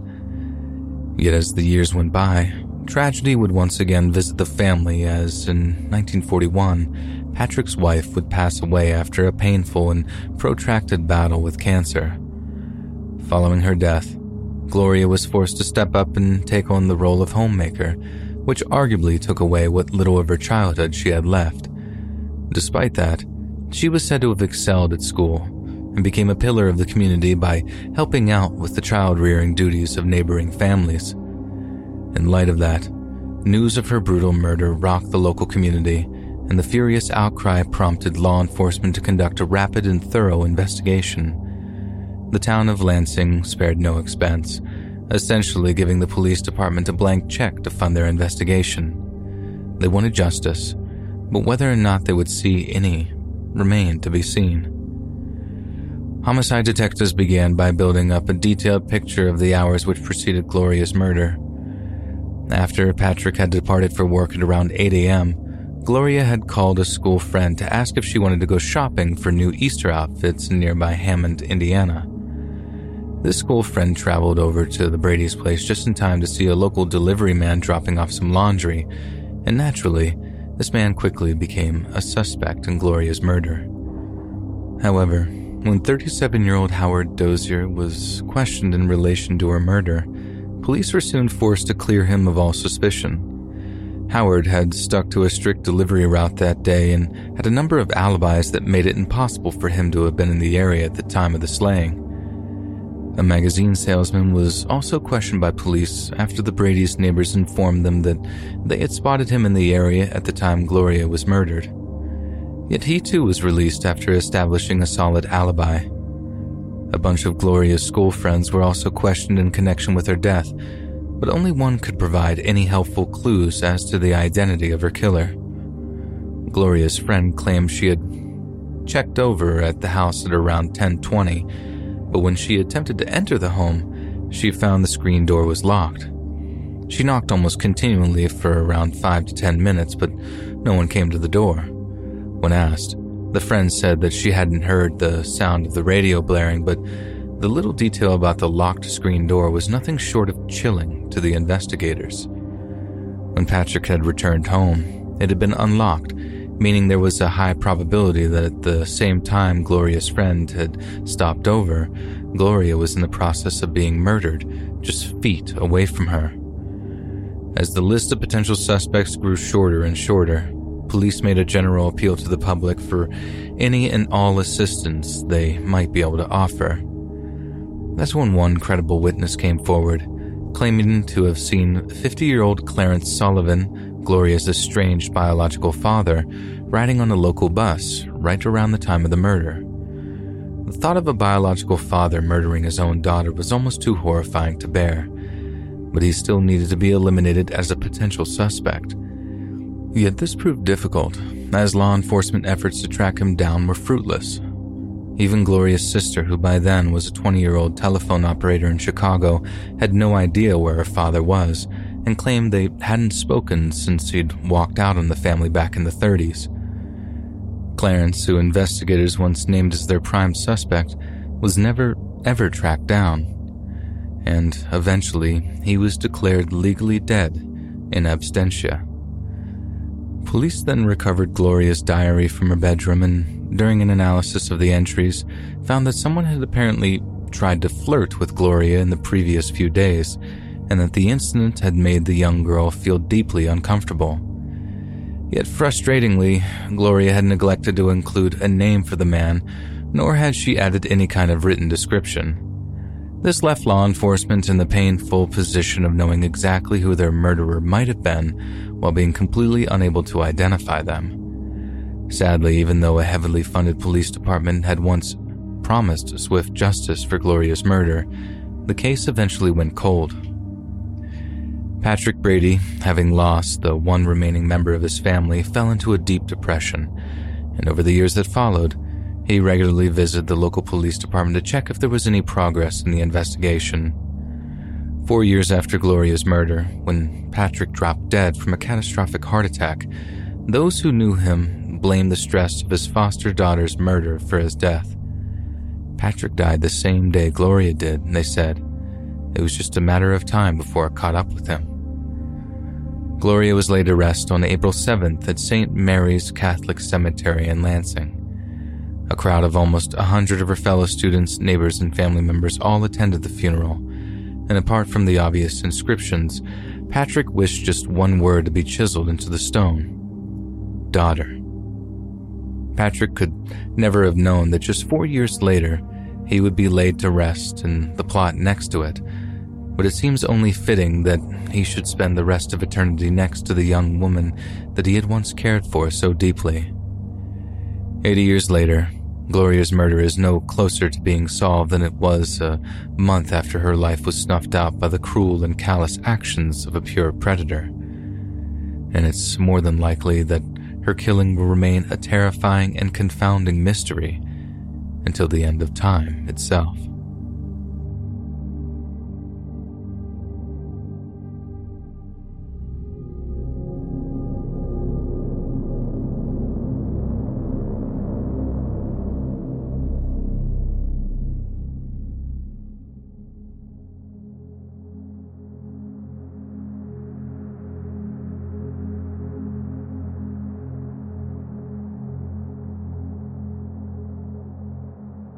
On April Fool's Day of 1988, just two days before Easter Sunday, the city of Fort Wayne, Indiana was the site of one of the most frightening and unsettling murders in American history.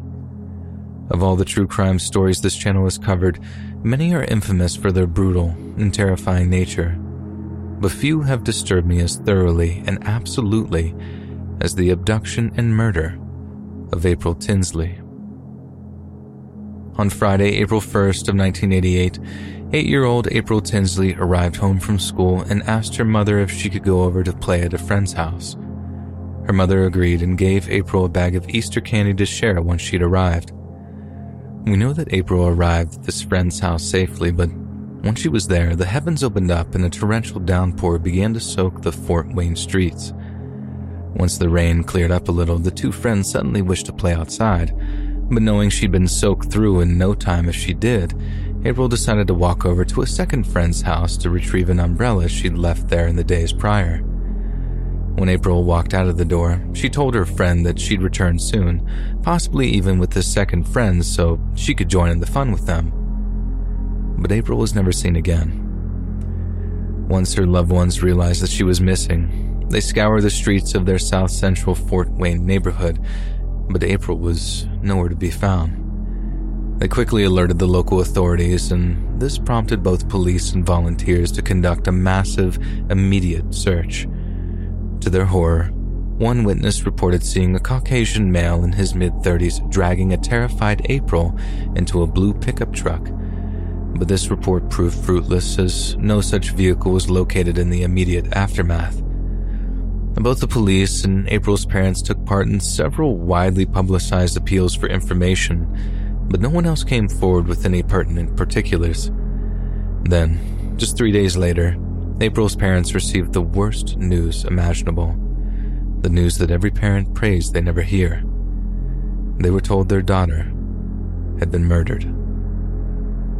April's cold, lifeless body was discovered at the bottom of a ditch along the rural DeKalb County Road. April's cold, lifeless body was discovered at the bottom of a ditch along the rural DeKalb County Road. She had been dead for around 48 to 60 hours, meaning she'd been murdered just hours after being kidnapped. Although she was discovered wearing all of the clothes she had disappeared in, the subsequent autopsy revealed that she had been violated before being suffocated, possibly with some kind of rag or piece of cloth. Yet even more disturbing was the fact that an adult marital aid was discovered not far from her body, one that was said to have April's DNA on it. The police managed to recover some of the supposed murderer's DNA from April's body, and coupled with the possible suspect description that they had already received, it seemed that it was just a matter of time before the killer was located and arrested. Yet somehow, even with all the evidence and manpower law enforcement had at their disposal, the case went cold and no arrests were ever made. Just over two years later, in May of 1990, a teenage boy made a call to local police saying that he made a bone chilling discovery near the intersection of St. Joe Center and Schwartz Roads. A message had been scrawled on a barn in either pencil or a dark colored crayon, and when the police arrived, they saw that it read, I kill April Tinsley. I will kill again. The discovery reignited the investigation into April's murder, albeit only for a brief time, and after another fruitless search for clues and leads, the search for her killer once again went cold. Then, in 2004, more than 14 years after the murder had occurred, a series of terrifying handwritten notes were discovered having been stuffed into mailboxes or stuck to the bicycles of innocent children. The notes contained grammatical errors and misspellings that were identical to what was found scrawled on the barn 12 years earlier, and investigators were united in their belief that the notes, as well as the graffiti on the barn, had indeed been the work of April's murderer. Of the four messages located both in Fort Wayne as well as in the surrounding area, three were left attached to bicycles that belonged to young girls and only had been stuffed into a mailbox. All were written on lined yellow notepaper and had been placed into transparent plastic bags. Some of these plastic bags included a Polaroid picture depicting the nude lower half of a man the police believed to be April's killer, and some even included a used contraceptive. DNA samples were taken from those, which were then compared to those taken from April's body 14 years earlier, and they were an uncontested match. One of the handwritten notes, which had been placed in the basket of a young girl's bicycle, read as follows Hi, honey. Been watching you. I am the same person that kidnapped and and kill April Tinsley. You are my next victim. If you don't report this to police and I don't see this in the paper, I will blow up your house. As you can imagine, this caused a huge stir in the local media and April's grief stricken parents were forced to relive the pain and torment they had felt on the day her body was found. Disgusted and horrified, local law enforcement promised to do everything they could to find the man who was now taking pleasure in taunting the residents of Fort Wayne. But just like so many years before, they had absolutely no luck in bringing April's killer to justice. Thankfully, this incredibly sick and disturbed individual had remained silent ever since and had never again attempted to remind the local populace of the horrifying acts he'd taken such pleasure in committing. In 2016, the police announced that thanks to the advancements in DNA profiling technology, they had been able to construct a rough image of what their suspect looked like. He's said to be a white male with dark hair and brown or hazel eyes, and based on the witness descriptions from 1988, it's thought that he could be well into his 50s. That's what's particularly horrifying about this case.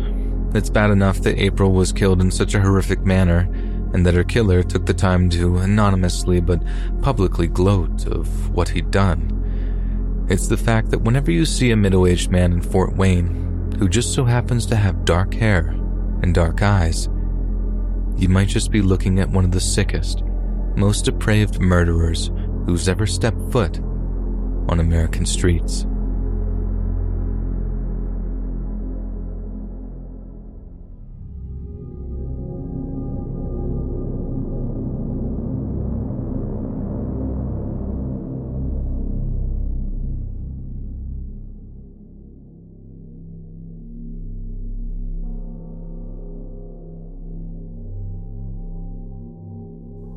Think I got a story you might be interested in, and it's from when I was in the Philippines a few years back around Easter. So, being a really Christian country, Filipinos take Easter very, very seriously. There are tons of celebrations everywhere, feasts and special markets and stuff. It's pretty amazing experience to be there during that time of year. I ended up eating some incredible food and seeing some incredible things too, but then one of the things I saw was literally one of the single most terrifying things I've ever seen. Legitimately like something out of a horror movie. No disrespect intended to the Philippines, as I love that country and I can't wait to go back sometime, but some get really crazy during Easter. I was just walking around enjoying all the amazing food on offer, especially the pork skewers, dampa shrimp, and this kind of cake thing called mango float. Picture it like I'm walking down the main drag, and down each of the little streets to my left, there's little parties going on.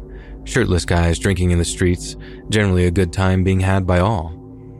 Then the next thing I know, I look down one of the streets and I literally see Jesus. Or rather, not the actual Jesus, Son of God from 2,000 years ago. I see a Filipino guy dressed as Jesus. Not just that, though. He has a red robe on, the crown of thorns, and is carrying this huge looking cross, like the whole Passion of the Christ getup. He wasn't the only one dressed up, though. A bunch of guys are dressed up as Roman soldiers, and they're playing the part too, shouting at the crowd if they get too close, whipping them with these sort of cat o' nine tails style flails. It was pretty amazing to watch, but some Pinoy, that means Filipino dude, must have noticed the look on my face, kind of how amazed I was, and comes over like, First time? I told him, yeah, that we don't really have anything like that where I'm from. And he just smiles and tells me to walk a few streets over if I want to see something really mind blowing. I couldn't really have imagined anything crazier than that at the time, but boy was I wrong to think it couldn't get any crazier.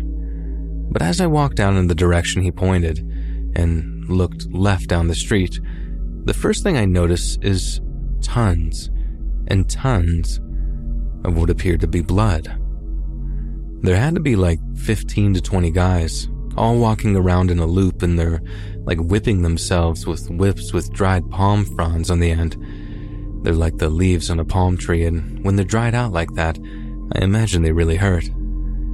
But the fronds weren't what was causing all the blood to pour out of their backs. That much was clear. Because every so often, one or two of the guys would drop out of line and head over to this guy who looked like he was holding something small in his hand. They turned their backs to him, and he just started jabbing them with what I later found out was a freaking razor blade. Then, once they were maybe two dozen heavily bleeding wounds on their back, they'd rush back into line and carry on whipping themselves. I think I suddenly understood what the palm frond whips were for, too, once I saw how they flicked blood all over the place. They weren't to hurt so much as, like, spread the blood all over the street. It was hitting the spectators too. I saw this one kid, had to be like younger than 10, and his beige colored t shirt was covered in these little red flecks of the guy's blood. I asked one of the bystanders what in God's name was going on, and they told me in broken English that it was like they were punishing themselves for their sins or something. I grew up in an Irish neighborhood, lots of Catholics, as you can imagine, and all they did to pay for their sins was go to confession and say a bunch of Hail Marys. You didn't catch anyone asking the neighbors to cut them before whipping themselves, that's for sure.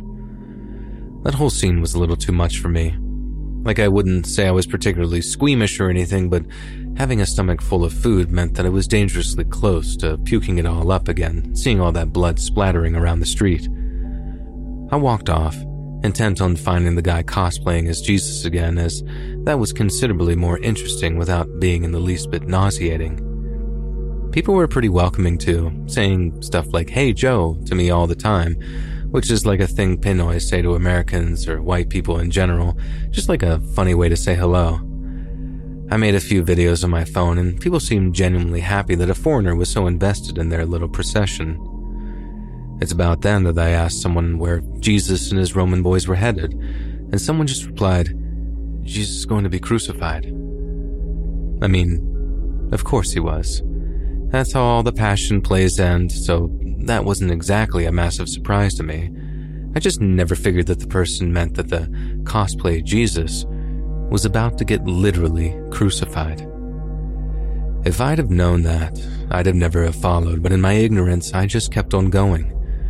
I remember how we left the open streets until we came across this hill, and as we started walking up it, I remember thinking about how legit the whole thing was.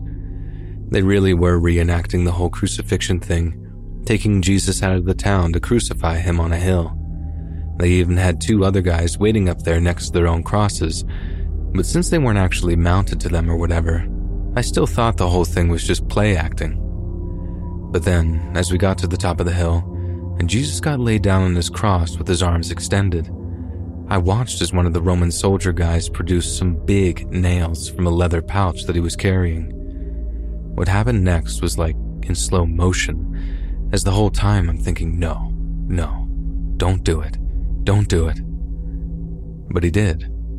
The guy lined up the nail with Jesus' palm, then, after producing a hammer from somewhere, he started carefully nailing Jesus' hand to the cross.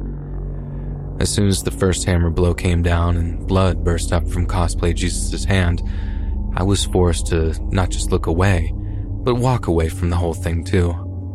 People were just in raptures, though, some squirming and grimacing, but others smiling like it was the best thing they'd ever seen. I was just numb for the rest of the afternoon, like I'd never seen anything like that in my whole life up until that point. It was nuts.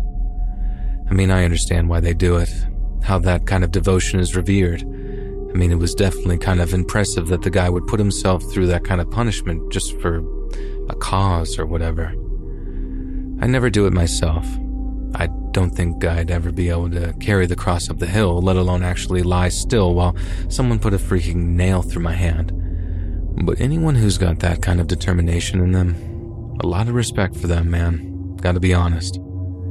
I ended up asking another Filipino guy back at my hotel what the deal was with the whole crucifixion thing, and he broke it down for me. The guy getting crucified does it about every year, and I don't know how true that is, but apparently he's basically just got scar tissue all through the palm of his hand by that point, and as long as the Roman dudes work the nail through the scar tissue, it barely hurts him anymore.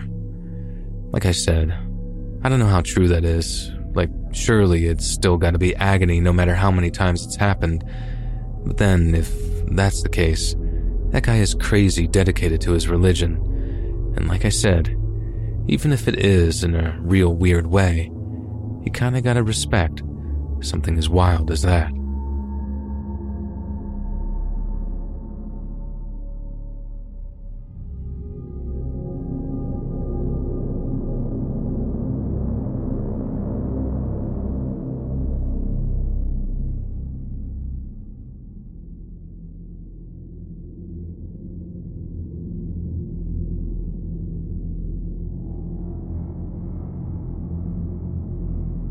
Want to share a story from my childhood with you, one that ended in years of therapy for me. It's not scary in the traditional sense, I don't think, because I don't suppose I was in any real danger, but I'll tell it to you anyway, and you can be the judge of it if you read it out in one of your videos. It was Easter of 1995, and I had just turned six years old a month before, so I was still really young and naive to all the darker things in the world. And on Easter Sunday, I remember my mom taking me to an Easter egg hunt that was being held at a local church. I was so excited to get to play with the other kids outside of school. Like it seemed like such a novelty to see everyone in their own clothes and their Sunday best at that. That and knowing that we'd all be literally hunting for chocolate treats was something I was so bloody excited for, and I remember that really vividly. But that's not the only thing from that day that I remember vividly, and the other thing was way, way worse than the prospect of cavities from overeating chocolate. I remember finding a couple of eggs to start with, and I ran over to my mom, who was standing with the other parents so she could keep them safe from me. But then, as the morning went on and more and more of the kids started finding their own eggs, it got harder and harder to find any. I remember wanting to give up, as did most of the other kids, as it was just too difficult to find any more eggs, so we basically assumed that they were all gone. But then, the priest announced that he'd counted up all the eggs that had been found and that there were definitely still one or two left out there on the grounds of the church. Myself and the other kids went into a frenzy at hearing that, knowing that we'd somehow managed to miss a couple of the eggs. I remember running off further than the other kids and completely ignoring my mum when she told me not to run off too far. A few moments later, I found myself wandering through some trees, my eyes scanning the undergrowth, looking for the telltale shimmer of the shiny wrapping paper that each egg was contained in. Moments later, I saw someone standing just behind a small bush, standing perfectly still with their back to me. I could only really see the top half of them, but I remember recognizing that it was a girl from the long hair that she had that was tied back in like this light purple bauble. Are you looking for eggs too? I remember asking but the girl didn't move. I then took a few more steps towards her. Around the bush she was half concealed behind, and I suddenly noticed that her feet were dangling a few inches off the ground. I also suddenly noticed that her tie, what looked like a school tie anyway, wasn't hanging down. It was like up in the air, and was tied around a tree branch maybe a few feet above her head. Being so young and naive, I didn't put two and two together. I just thought it was some kind of game or something. I had no idea what I was actually looking at. It sounds quite silly thinking back on it, but I actually thought she was asleep or something, but then I walked around to her front and saw her face. It was almost the same color as her bauble, this purpley color all over her cheeks and forehead. Only unlike the nice pretty shade that her bauble was, this kind of purple looked all wrong to be on someone's face like that. That's when I remember running back to my mom in tears, and when everyone asked me what was wrong, all I could do was wail and point back towards where I had just run from. I remember some of the other adults running off into the trees, maybe thinking some perv was back there or something, but moments later, they came running back out again, shouting all different things and presumably calling 999. I didn't see anything else after that, all the kids got whisked away to prevent them from seeing anything else that might distress them. I do remember that about a week later, a lot of the other adults went to a funeral. Not that I knew it at the time, I just went to stay with my grandparents over in Peterborough for a night.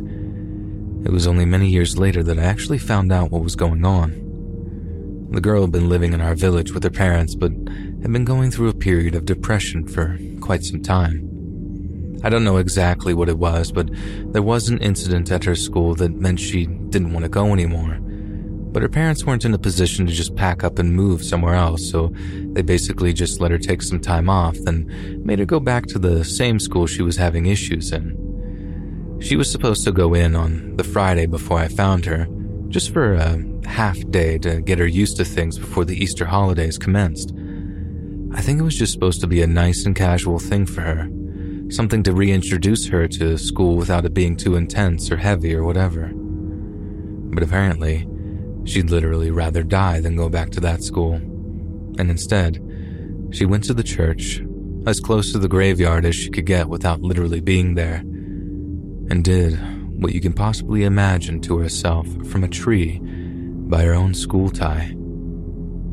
It's all an incredibly sad and tragic story, and like I said, I ended up going through therapy for a few years because it really damaged my psyche as a kid. Because I didn't understand what I'd seen, I kept asking my mom and dad about it, and obviously that meant that they had to basically explain what death was to me. All of my grandparents were still alive at that stage, and none of my pets had gone to heaven yet, as my parents put it, so the whole concept was entirely new to me. Needless to say, the whole thing messed me up massively, and all my parents could think to explain to me was that the girl had had an accident, as they couldn't bring themselves to explain what it was of taking your own life to a six year old girl. Can't even blame them, really, though, can you? The whole thing was bad enough without having to explain something like that. Anyway, it took me a while, but I did manage to get over it after a few years. I suppose kids can be quite resilient like that and I know for a fact that all the therapy sessions have helped tremendously. I still remember how nice the woman was, how calm her voice made me, and how she didn't really treat me like a baby, even though she was still super kind and gentle in her mannerisms. But yeah, that's my story, and although I definitely still think about that poor girl from time to time, I'm not nearly as traumatized as I used to be over it. I just wish I knew what the thing was that made her so afraid to go to school. Like, I know it could have been a bullying thing, but sometimes I wonder if it wasn't something much darker and eviler. Like maybe one of her teachers was like doing something, something that she couldn't bring herself to tell her parents. I really, really hope that that wasn't the case. But even so, it doesn't matter, does it? Because she still chose the most horrible solution imaginable to whatever problem she had. And with that, the truth of whatever horrible thing had happened to her died along with her.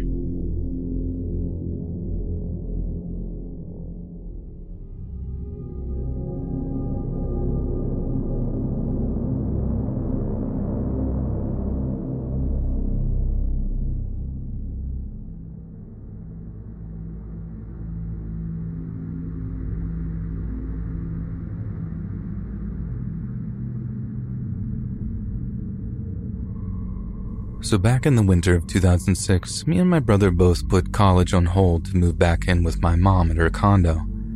She'd been diagnosed with breast cancer and needed people to take care of her, so we just basically dropped everything to help her out. The story isn't about that, though, and as sad as it was, she's since made a full recovery. Anyway, this one night I was sitting at my computer, and this is right in the middle of the whole cancer thing, so I was horrifically depressed. I was listening to super sad music, generally just being all emo, which I'm sure you can understand. And then all of a sudden, my mom came into the room. Out of nowhere, she's all annoyed asking me why I was making so much noise for. But apart from the music I was listening to, which was sad and not loud at all, I wasn't making any noise at all. That's when she looked over my shoulder, just about grabbed her chest with this shocked look on her face and screams, What are you doing?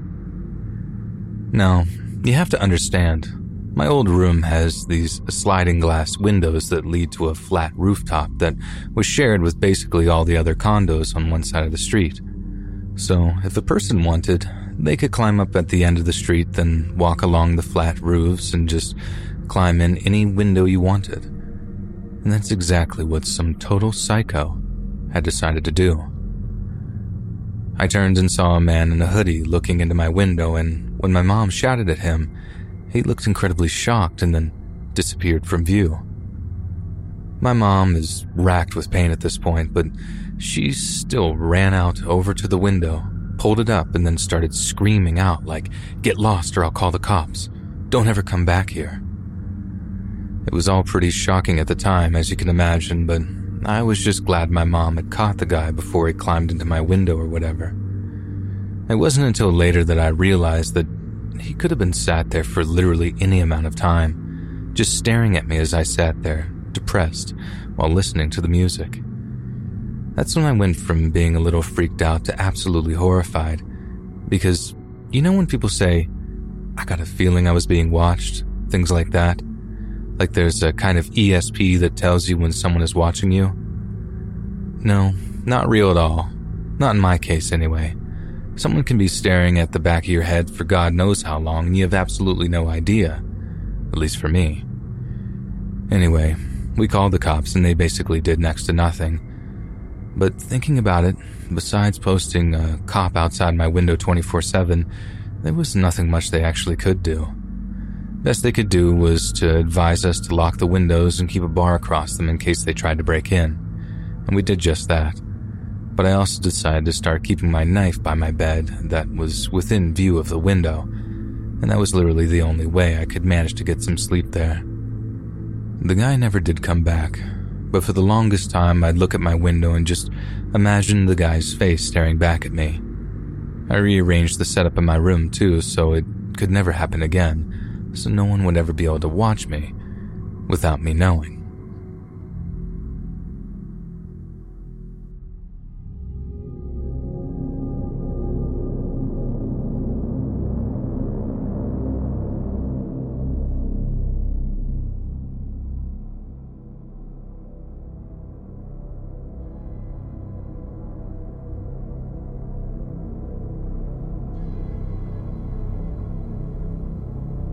This happened a long time ago. At the time, I was living alone in a first floor apartment. My girlfriend had been sick at the time and ended up in the hospital dealing with a very rare disease. She recovered fine from it, but during those weeks, my life was pretty much go to work, go to the hospital to be with her, come back to the house for dinner, and then bed. It was a Friday night and I was alone, so I decided to distract myself by reading and watching some videos on YouTube. Hours passed, and at 3 a.m., I was in bed with my iPad in my hand, almost falling asleep. Then I heard it. I knew that sound pretty well. You see, outside, right in front of my bedroom door, there was a long corridor that leads directly to the kitchen.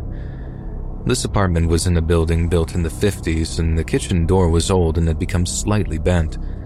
That meant that whenever you turned the doorknob to open the door, it would snap out of its place with a distinct clack sound and that was the sound I had just heard. A lot of thoughts ran through my mind in that moment. Had I dreamt it in my semi sleeping state? Or maybe the sound was real, but what happened was that the doorknob's internal mechanism broke and it opened by itself. Or, of course, maybe someone was in my house and they had just opened the door. At this point, my heart was racing and I started considering my options. I had a broomstick next to my bed. You may ask why I had it there, and to be honest, I had it exactly because I lived alone and thought one day I might be in a situation like this where I would need some type of weapon. My girlfriend even used to joke about it, but I guess that my paranoia was now paying off in the most unfortunate of situations. So I decided I was going to take the stick on one hand and grab my cell phone on the other.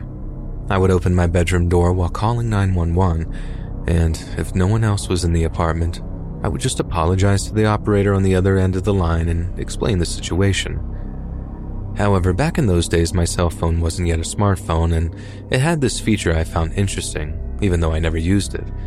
If you pressed on a couple of specific keys, it would start ringing like someone was calling you.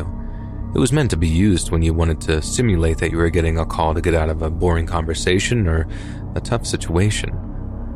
Clumsily, I pressed on those keys and the phone started ringing.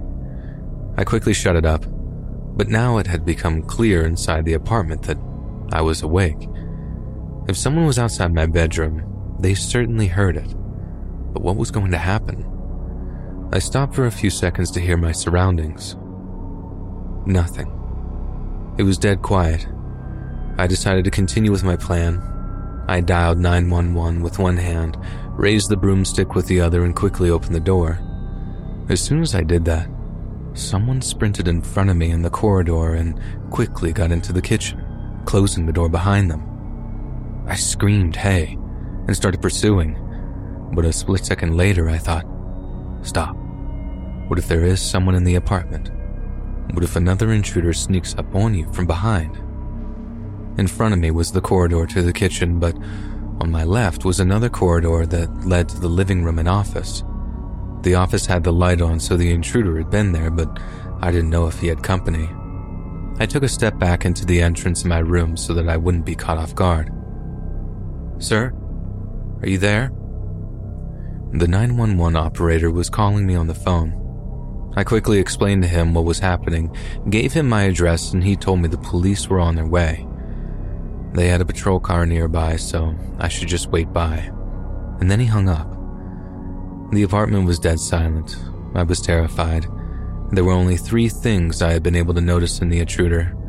He had a light colored sweatshirt with horizontal black lines, dark hair, and he smelled really bad, believe it or not. In fact, the smell was still in the apartment, and I could still kind of sense it in my heightened paranoia. The police arrived after seven or eight minutes, what felt like ages. The apartment door was next to the bedroom, so I managed to quickly approach it and lock the door to let them in. I explained what happened to the police, and they said that we should go through the whole apartment and check every single hiding place. They had seen situations before where a burglar had hidden himself for a long enough period, even after the house owners had called the police, only later to attack them. The apartment wasn't that big, so it was easy to conclude that no one else was hiding there. In the kitchen, it was obvious what had happened. It had these large windows that faced the back of the building where we had a small community garden. I had left one of the windows open, and next to it, on the outside, there was a large drain pipe along the wall. The intruder used that pipe to climb to my window and get in. The police left to go look around the neighborhood for someone matching the description of the sweatshirt I described, and while they were gone, I could still smell that horrible odor the intruder had left in the apartment. After around 20 minutes, they came back. They couldn't find anyone. The burglar was long gone. Luckily, he didn't have the chance to steal anything while he was in my apartment, but the audacity. I mean, he must have seen the light on in my bedroom through the edges of the door and still tried walking past it to steal something from the office. I didn't sleep that night, obviously. In the morning, I went to the garden in the back to try to find any further clues of the intruder, but I couldn't find anything. A neighbor in the building next door was at the window and I called out to her. I told her what had happened and she just smiled and said, Well, Welcome to the neighborhood. We all have stories like that in this place. You should never leave your windows open, and maybe you should consider getting some bars to protect them. The next day, I bought a motion alarm and installed it in the kitchen. I never had another experience like that in that apartment, but to be honest, I never slept the same way in that bedroom, traumatized by those events of that night. At night, I would fear hearing again the sound of the kitchen door snapping out of its place. A few years later, I moved out to a larger apartment in another neighborhood. This time it was on a seventh floor. So much harder for intruders to get in through the windows.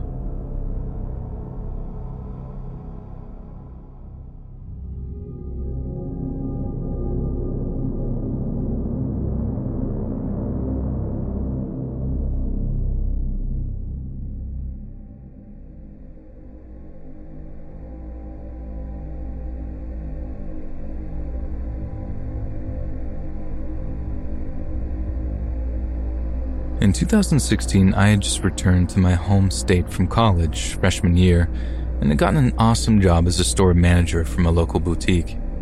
I loved my job, and even though I had a really young crew, 90% of the time, they worked hard. We were located in an indoor mall and were on the top level. Lots of people used the mall for whatever walking, window shopping, hanging out, real shopping, etc. And I love meeting new people, so I honestly enjoyed it. The night it started, I had my favorite two girls with me who were about 17 and 18, and we'll call them A and M. They only worked a few hours a night throughout the week, but they were so sweet and fun to be around. So the night started like any other. A was putting out new stock, M was helping a customer, and I was fixing up the denim wall. My phone rang and it was my mom, which was weird. She never bugs me during work hours. So I answered and asked what was going on. She replied and told me about how she had just watched this news story about human trafficking taking place around the area of the mall. They had caught a bunch of guys trying to force two girls into their truck, and that led them to finding four more girls at a house. She was telling me she just felt like she had to tell me right away so I could keep an eye out, but also watch out for younger girls.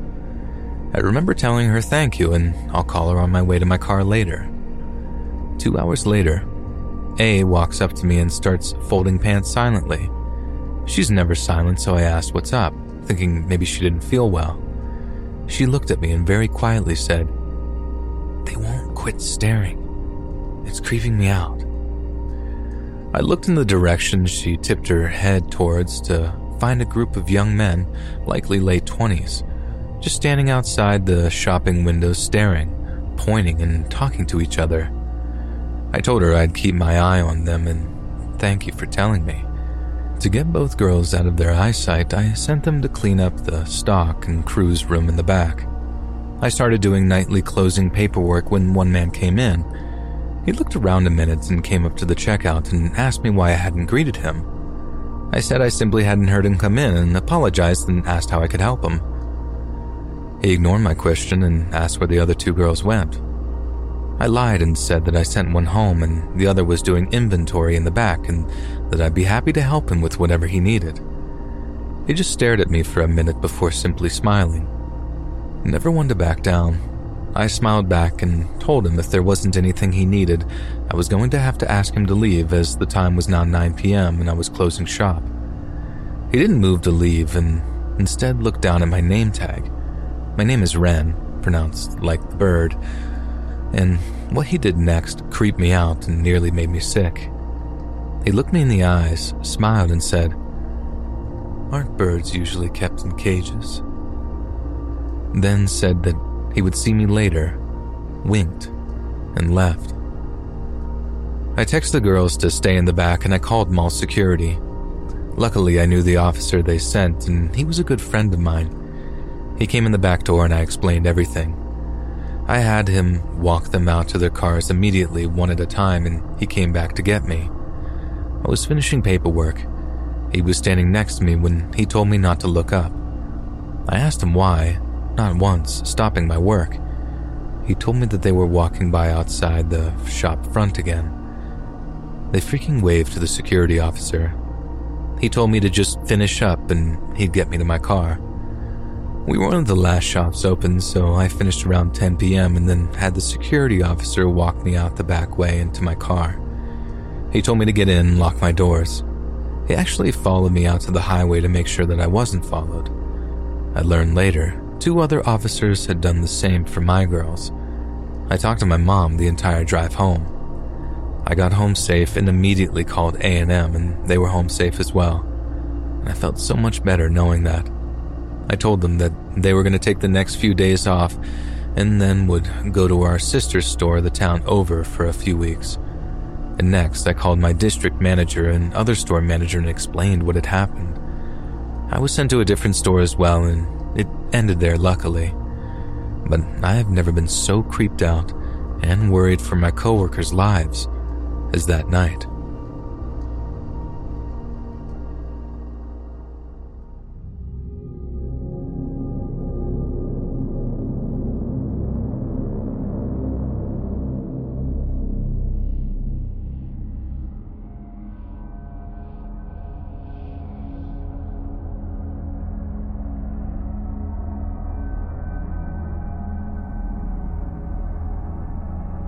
This happened four years ago when my boyfriend and I were still sort of fresh into the relationship. My sister had recommended me a snorkeling trip for a fun thing to do with him. It was this quarry surrounded by a campground that is filled with water, and it's known for its crystal clear water and its diving. There's apparently a helicopter and school bus that people dive down to see. My boyfriend and I decided to go camping for the night, while we were checking in, we separately both got a bad feeling about the place, but had kept it to ourselves until after we left. So at first, it was a really good time. We snorkeled in this shallowish area of the quarry, and although the depth of the water was a bit uncanny, I still was enjoying myself. The water is 65 feet deep, so once you had swam out of the shallow area, it immediately dropped off and was pitch black. This is actually where I realized that I'm terrified of water. Besides the dark, deep water while we're swimming, there's something very scary about a lake that is perfectly still. I assume because it's a quarry, the water doesn't really have any sort of current. My boyfriend and I are winding down our night and we're back at our campsite. We're camping in a grassy patch down a hill from the road. Our tent is pitched in a wooded area that our campsite is extended to, and just across the green is a campsite that looks well lived in, but our neighbors were out. We're making hot dogs over the fire when our neighbors get back. It's nighttime now, and they immediately go to sleep. I'd say 20 to 30 minutes after they get back is when things started to become spooky. My boyfriend and I were chatting when we noticed a dark figure watching us from the hill. Because of the shadow of the fire, we couldn't actually make out the characteristics of the figure. We knew that he was staring directly at us, almost hiding behind our neighbor's truck. He had watched us for what felt like forever until he started walking down the road again.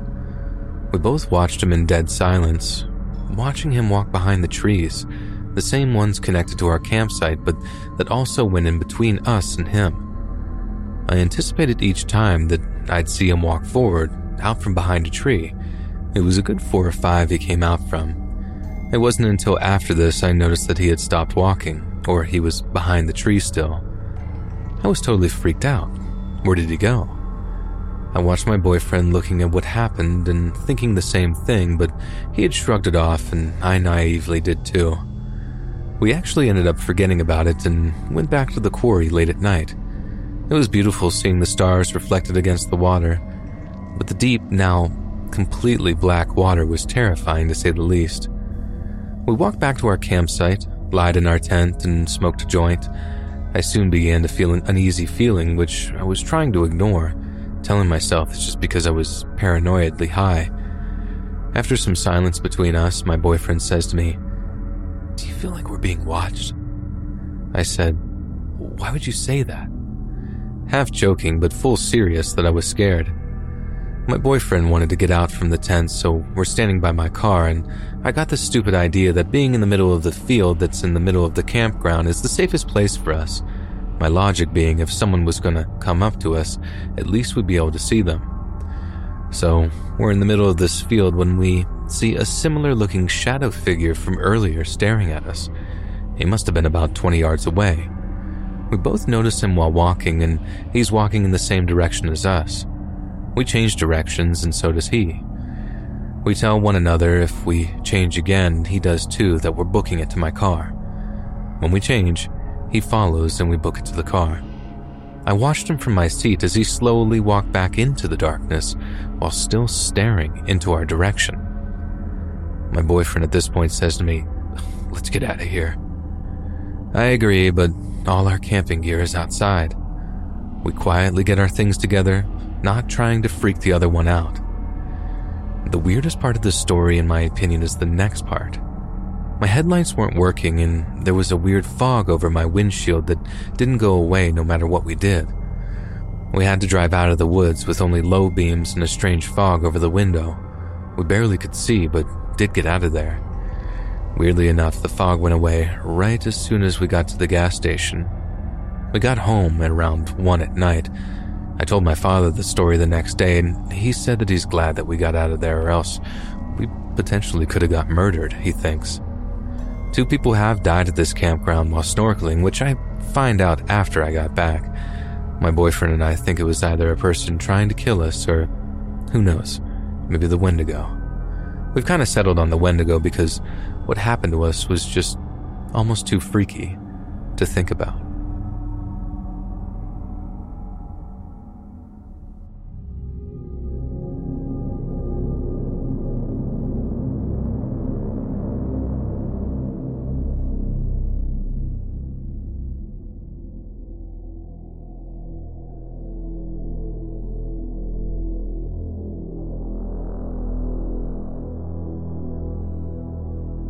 My big love bug of a parrot is well trained, and I take him out into the world on his harness. He loves it, and it's really stimulating and enriching for him. He's really cool, so I don't blame people for it necessarily, but he tends to attract a lot of attention. We live in a small tourist town, so it's not just regulars and locals that I deal with. I never really know what to expect. Most of the time, it's harmless, just someone curious about him. I'm pretty socially awkward, and sometimes it's really good for me to talk to the public about him. However, sometimes it puts me in weird, sketchy, uncomfortable situations. It's not uncommon for people to corner me, block my path, or chase me down yelling things like, Excuse me, hey, stop, can you stop, come back, I want to see the bird. Please don't do this. The weird ones almost always ask, How much is he worth? And that's a red flag to me to which I try to change the subject or say something vague. The extra rude ones always keep pushing. Uh, yeah, but how much? Anyway, this one particular day I had enough of the harassment. I wanted a peaceful day out for us, so I walk with my bird to this quieter end of town, usually just the odd local walking by. There's a footpath, a grassy hill, and a beach at the bottom. I'm by myself, so I make sure to have us sit a ways down the grassy hill in a spot where we can see people coming from both directions. We sit down with our smoothie. My bird immediately dives in and starts ripping up the grass. He's in his happy place. I'm hanging out, playing on my phone, playing with my bird, and watching my surroundings. I'm thinking, alright, this is great.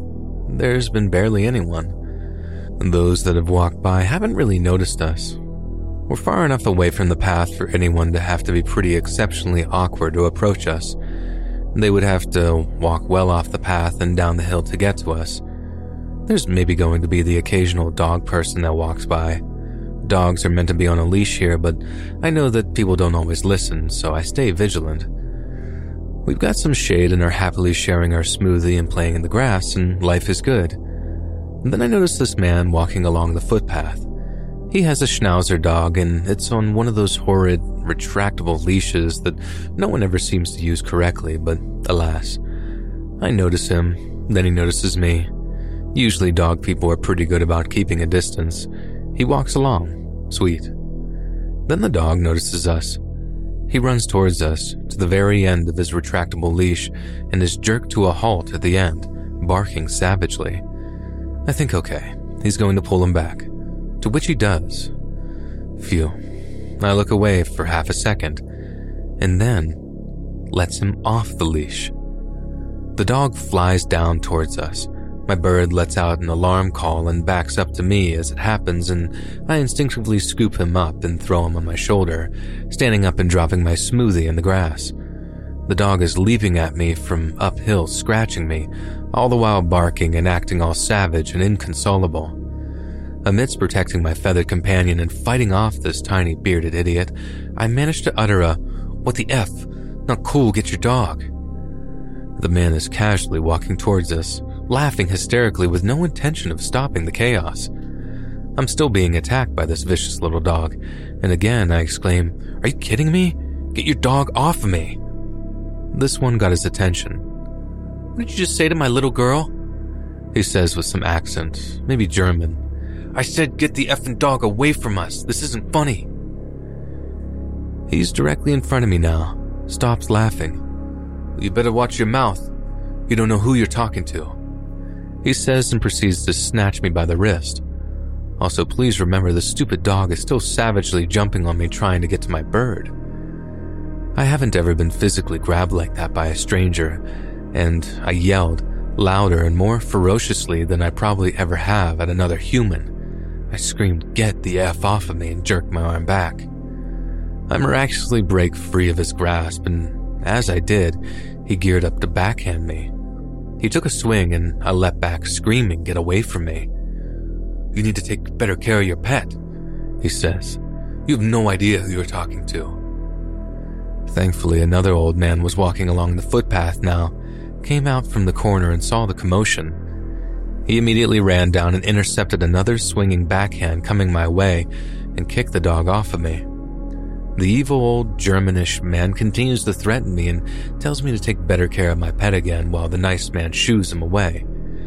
He finally collects his dog and backs off. He slowly trails away, shouting insults and yanking his dog along. The nice man sits with me a minute in the grass until we're sure he's gone. I was shaken up, literally shaking, and he kind of talked me down. It was a stressful walk home alone. I stopped for one and was constantly looking over my shoulder. Luckily, it seems my bird forgot about the whole incident pretty quickly and was back to his cheery little self that evening. I unfortunately was not. It really frightens me going anywhere alone now, and it's safe to say when I do, I'll be putting up with the annoying Taurus from now on.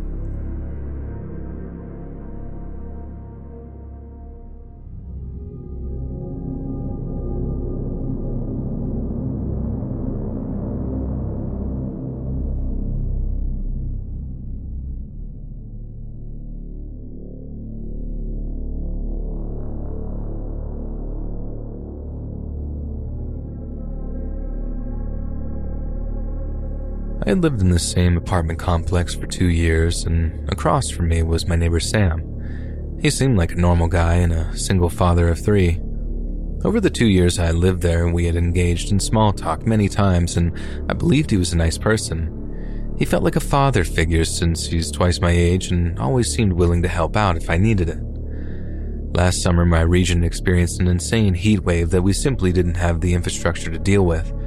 It's common for apartments and homes in general in the northern United States to not have air conditioning. Temperatures were aiming to reach over 100 degrees, and without AC, we all would have had to prepare to basically endure 90 plus degree heat in our homes with no relief. I had purchased a portable AC unit, and me being from the southern United States, I didn't have the slightest clue how to set it up, and all online advice was only useful for windows that slid vertically I had a unique dilemma given that my window slides open horizontally.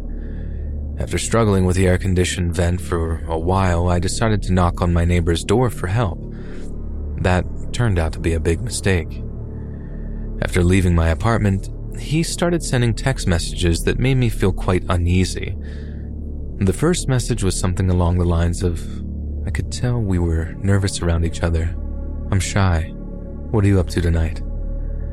I was honestly grossed out and disturbed by that because it seemed delusional. I wasn't nervous around him at all because I'm simply not attracted to him yet in his mind I was nervous. I didn't reply. He proceeded to text me and call me every day and was even leaving voicemails. He even blew me a kiss in one of the voice messages. I was starting to get scared because normal people don't continue to call and text someone that's not responding to them, yet this guy wouldn't leave me alone. I figured if he was this unhinged, then outright rejecting him and telling him I wasn't interested could possibly be dangerous, so I continued to ignore him. If I was coming home at night, I always had a friend on the phone with me in case I bumped into him. I was becoming so on edge by all the unwanted contact, I called my cousin, who was a lawyer, to tell him everything that was going on. He asked me for my neighbor's full name. After looking him up, he found out that my neighbor was a felon and actually on an offender's list. He had been in prison for five years for assaulting a 12 year old girl. He was also able to find out that my neighbor had been arrested back in 1988 for armed burglary. These are just the times that he'd been caught. I searched for a new apartment, and the one with the earliest vacancy would be three weeks out, and I had to wait. I went to the leasing office of my then current apartment and told them everything that was going on and opted to break my lease and move out as soon as the new apartment was available. I'm so grateful I had a male friend over this particular night. The vent for my portable AC had fallen out of the window and I was fiddling with it and trying to get it to sit tight like it was before. While doing so, I got another text and was my neighbor. It said, I see you. You're looking really good today. Would you like some help? Upon reading that, I realized that he must have been outside and watching me in my window. I was shaking with fear. My friend saw how scared I was, and when I told him what happened, he went downstairs to confront Sam, pretend to be my boyfriend, and told him to stop texting me. I was so shaken up, I called out of work and booked the next flight to my home state to wait the remaining three weeks out at my best friend's apartment, far away from the creepy neighbor. I wasn't even going to allow any possibility for things to escalate further. Fast forward three weeks, I had hired movers to get all my stuff out of my old apartment. I was cleaning out the fridge, and the neighbor and I ended up coincidentally leaving our apartments at the same time. When we made eye contact, he licked his lips.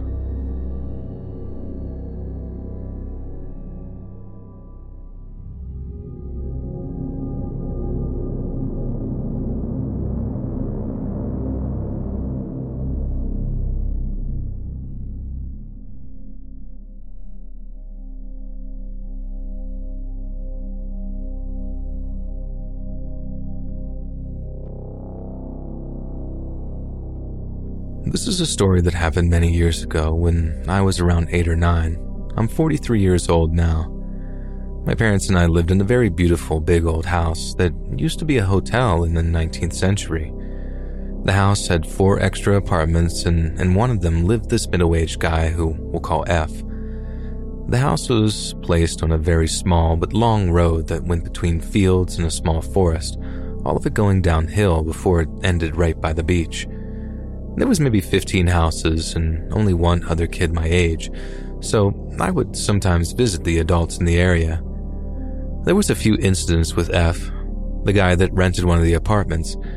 The first one happened when my friend and I were roller skating and we met F, who was out on his bicycle. We asked him if he would tow us because we were tired and he let us hold onto his bike. At first, we thought it was great because not all adults would have been okay with that idea.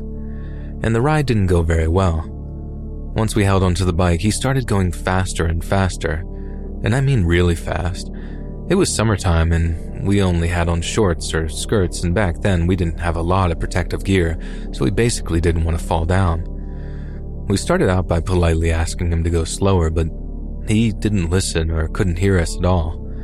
Then we started getting near a really big hill where gravity would always make you go way too fast, so there we would always zigzag our way down to make it down safely.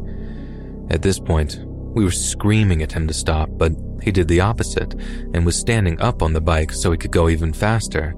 And then he told us to let go of the bicycle if we didn't like it. But there was no way we could have done that without falling, and he knew that. Even if he didn't know, he could clearly hear the fear in our voices.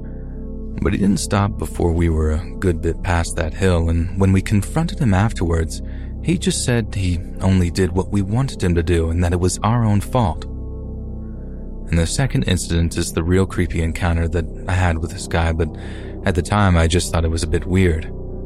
My mother, on the other hand, got really mad, and as an adult, I now understand why. I had met F in the driveway, and he invited me in to get a cup of tea.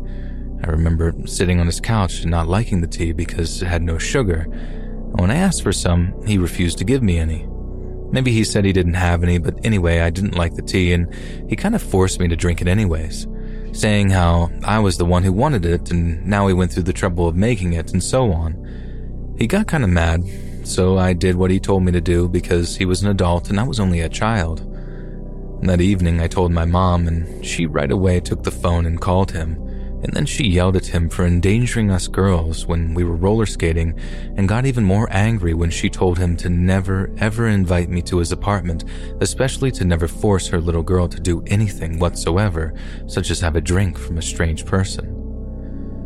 This could have been the end of the story, but actually I met another guy about 10 years later and he told me that F had informed me that I was the kind of girl that just needed to be cornered and pressured a bit, and then he could have his way.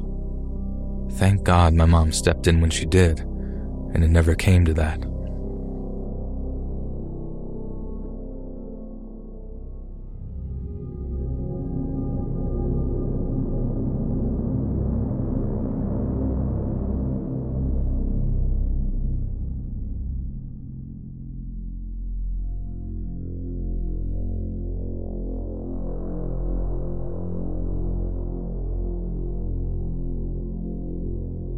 So this happened a few months back when I was 20 and still living in Denver. It was about 8:45 at night on a weekday and I was walking back to my house from the bus stop, which was only about a 5 to 10 minute walk depending on my pace. I had my headphones on because I hadn't removed them when I got off the bus. The street was completely empty and quiet, so I'm being mindful to check my surroundings, turning the volume down on my headphones and trying to walk as quietly as possible to hear if anyone comes up behind me. The walk is pretty uneventful. This is until I glance behind me for about the 20th time since I started walking and notice a car slowly turning onto the street I'm on. At first, I'm not really put off by it since I know that one of my neighbors that lives further down the block usually gets home right around the same time that I'm coming up on her house. So I keep walking, but I turn my headphones off and tug them down around my neck before pulling my phone out in case I need to make an emergency call. I'm walking for another 30 seconds when I realize that the car still hasn't passed me. So, of course, I glance behind me again to see where it's gone and find that it's pulled up to the curb a little way behind me, just idling. At this point, I'm a little nervous, so I quicken my pace since I'm now only a block away from my house. I keep glancing behind me, taking note that uh, I haven't heard any car doors close, which means no one has gotten out of the car. I try to tell myself that nothing is wrong and that the person is probably just taking a phone call or looking for directions. About another minute passes, and then I hear the car coming up behind me. It's driving slowly, way slower than the speed limit, and rumbles past me at the same pace. I glance over as it does and see that there's three men inside, and all three of them are looking right at me. Immediately, warning bells start going off, and I unlock my phone, pulling up my mom's contact so I can call her right away if needed. At this point, I'm literally four houses down from my own, and I think I'm in the clear when it looks like the car is going to continue on its way down the rest of the street. Except it doesn't. It pulls up to the curb about 20 feet from where I am. Normally, this wouldn't be a problem, but they pulled the car so close to the curb that the front and back tires on the right side are basically up on the sidewalk, which means I'd have to walk onto the grass or brush against their car as I pass. Immediately, I'm like, nope, and I abruptly cross the street before calling my mom, even though I'm literally two houses away from my own. I'm watching the car as the phone rings, and I notice that the guys are looking at the sidewalk where I was just moments before, like they're waiting for me to pass. I can see the guy in the back seat craning his neck to look out the back window. It takes a second, but they realize that I'm no longer there and start to frantically look around for me. The driver spots me across the street, and I make a point to show him that I'm on the phone. He says something to his mates before abruptly spinning the car around and taking off down the street. I hang up the phone and cross the street to my house in a hurry. I tell my mom what happened when I get inside, but she just scoffs and says that they probably just wanted to ask for directions.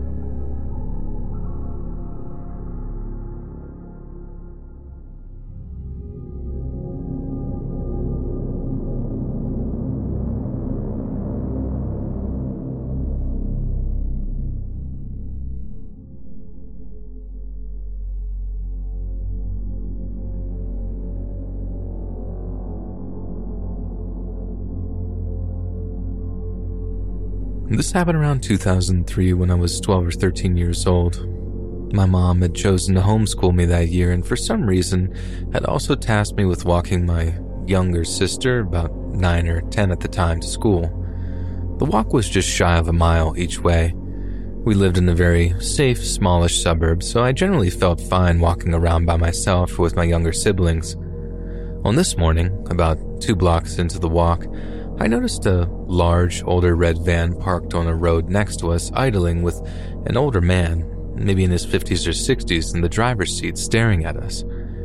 He looked like a creepy Mr. Clean, I guess. I didn't get a good feeling, but he was parked, so we just kept walking and didn't think anything of it. We walked a few more blocks to another residential area closer to her school and noticed the same red van was now parked on the opposite side of the street.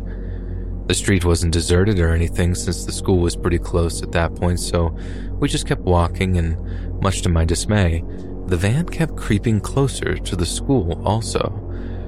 Driving and parking, driving and parking, every other block or so.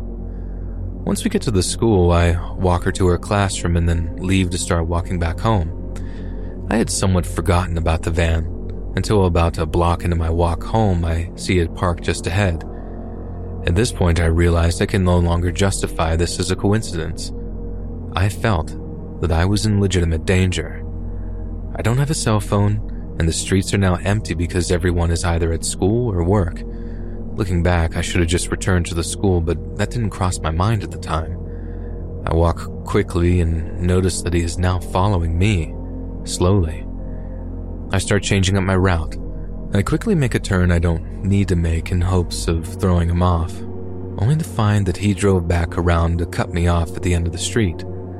I'm now terrified and start sprinting as fast as I can. He starts driving slightly faster behind me, clearly staring directly at me.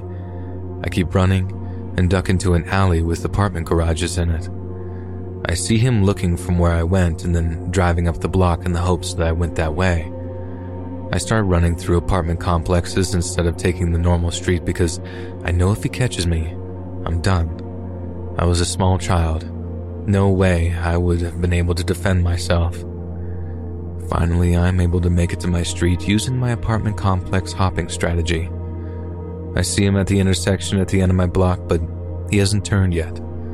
I sprint across the street as fast as I can and run into my open garage, shutting it immediately.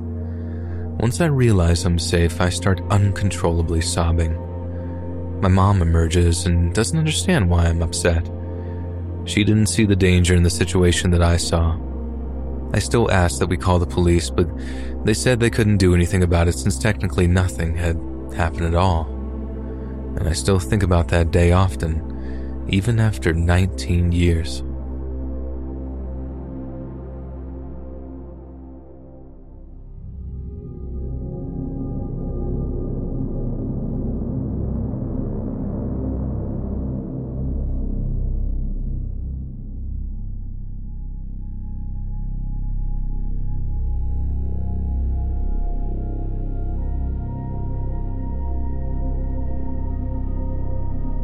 Few years ago, I, uh, a 26 year old female, used to work at a job where I usually wouldn't get off until around 11 p.m. I didn't mind it for the most part. I'm a night owl by nature, but I read a lot of Let's Not Meet stories and watch a lot of horror movies.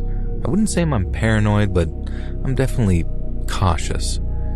This one particular night, I was driving home along one of the main roads. It was late enough that traffic was fairly scarce, but not so late that I felt that I was the only one out, especially because there had been a Jeep behind me for a good while at that point. When it came time for me to make my first turn, the Jeep followed. This wasn't particularly unusual. I was still on the big road, so I didn't think anything of it. I needed to get gas, and luckily there was a fairly busy and well lit gas station on my way home. I feel like the layout is important, so bear with me. From the road I was on, you had to turn left onto a side street, and then turn right onto a street that runs parallel with the grocery store, and then turn right again to get into the gas station. It's a very specific destination and there's no through traffic. When I went to make the first left, the Jeep got into the turn lane with me. This is when I started paying attention. They had already been behind me for a good 10 to 15 minutes and seemed unlikely that they were just coincidentally going to the same gas station as me, considering how many there were in that area. But, like I said, there's also a grocery store that's open 24 hours, so I thought maybe they were just going there. However, they still followed after me when I turned into the gas station. I pulled up to one of the pumps in the middle of the lane, put my car in park, and watched the Jeep in my rear view. There was no way I was getting out of my car until I figured out what they were doing. If they pulled up to a pump and started getting gas, I'd laugh at myself and carry on. They didn't pull up to a pump. They lurked at the back of the lot, just idling in place for close to a minute, I'd say. Finally, they started slowly driving around the far end of the pumps until they stopped again in front of my car, maybe 15 feet away.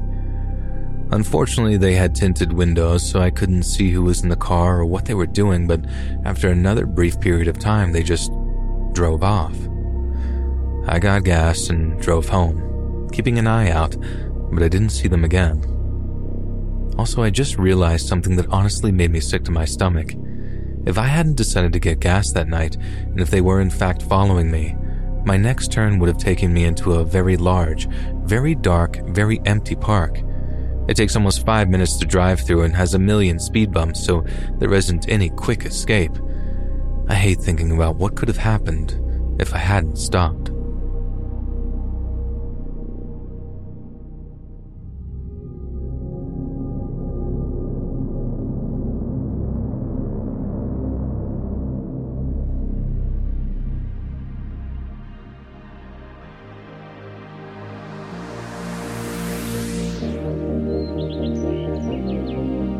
Hey friends, thanks for listening. Click that notification bell to be alerted of all future narrations.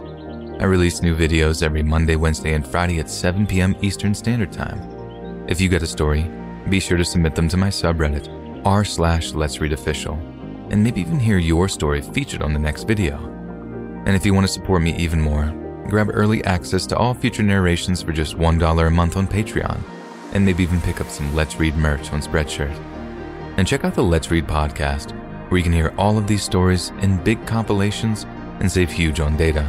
Located anywhere you listen to podcasts. Links in the description below. Thanks so much, friends, and I'll see you again soon.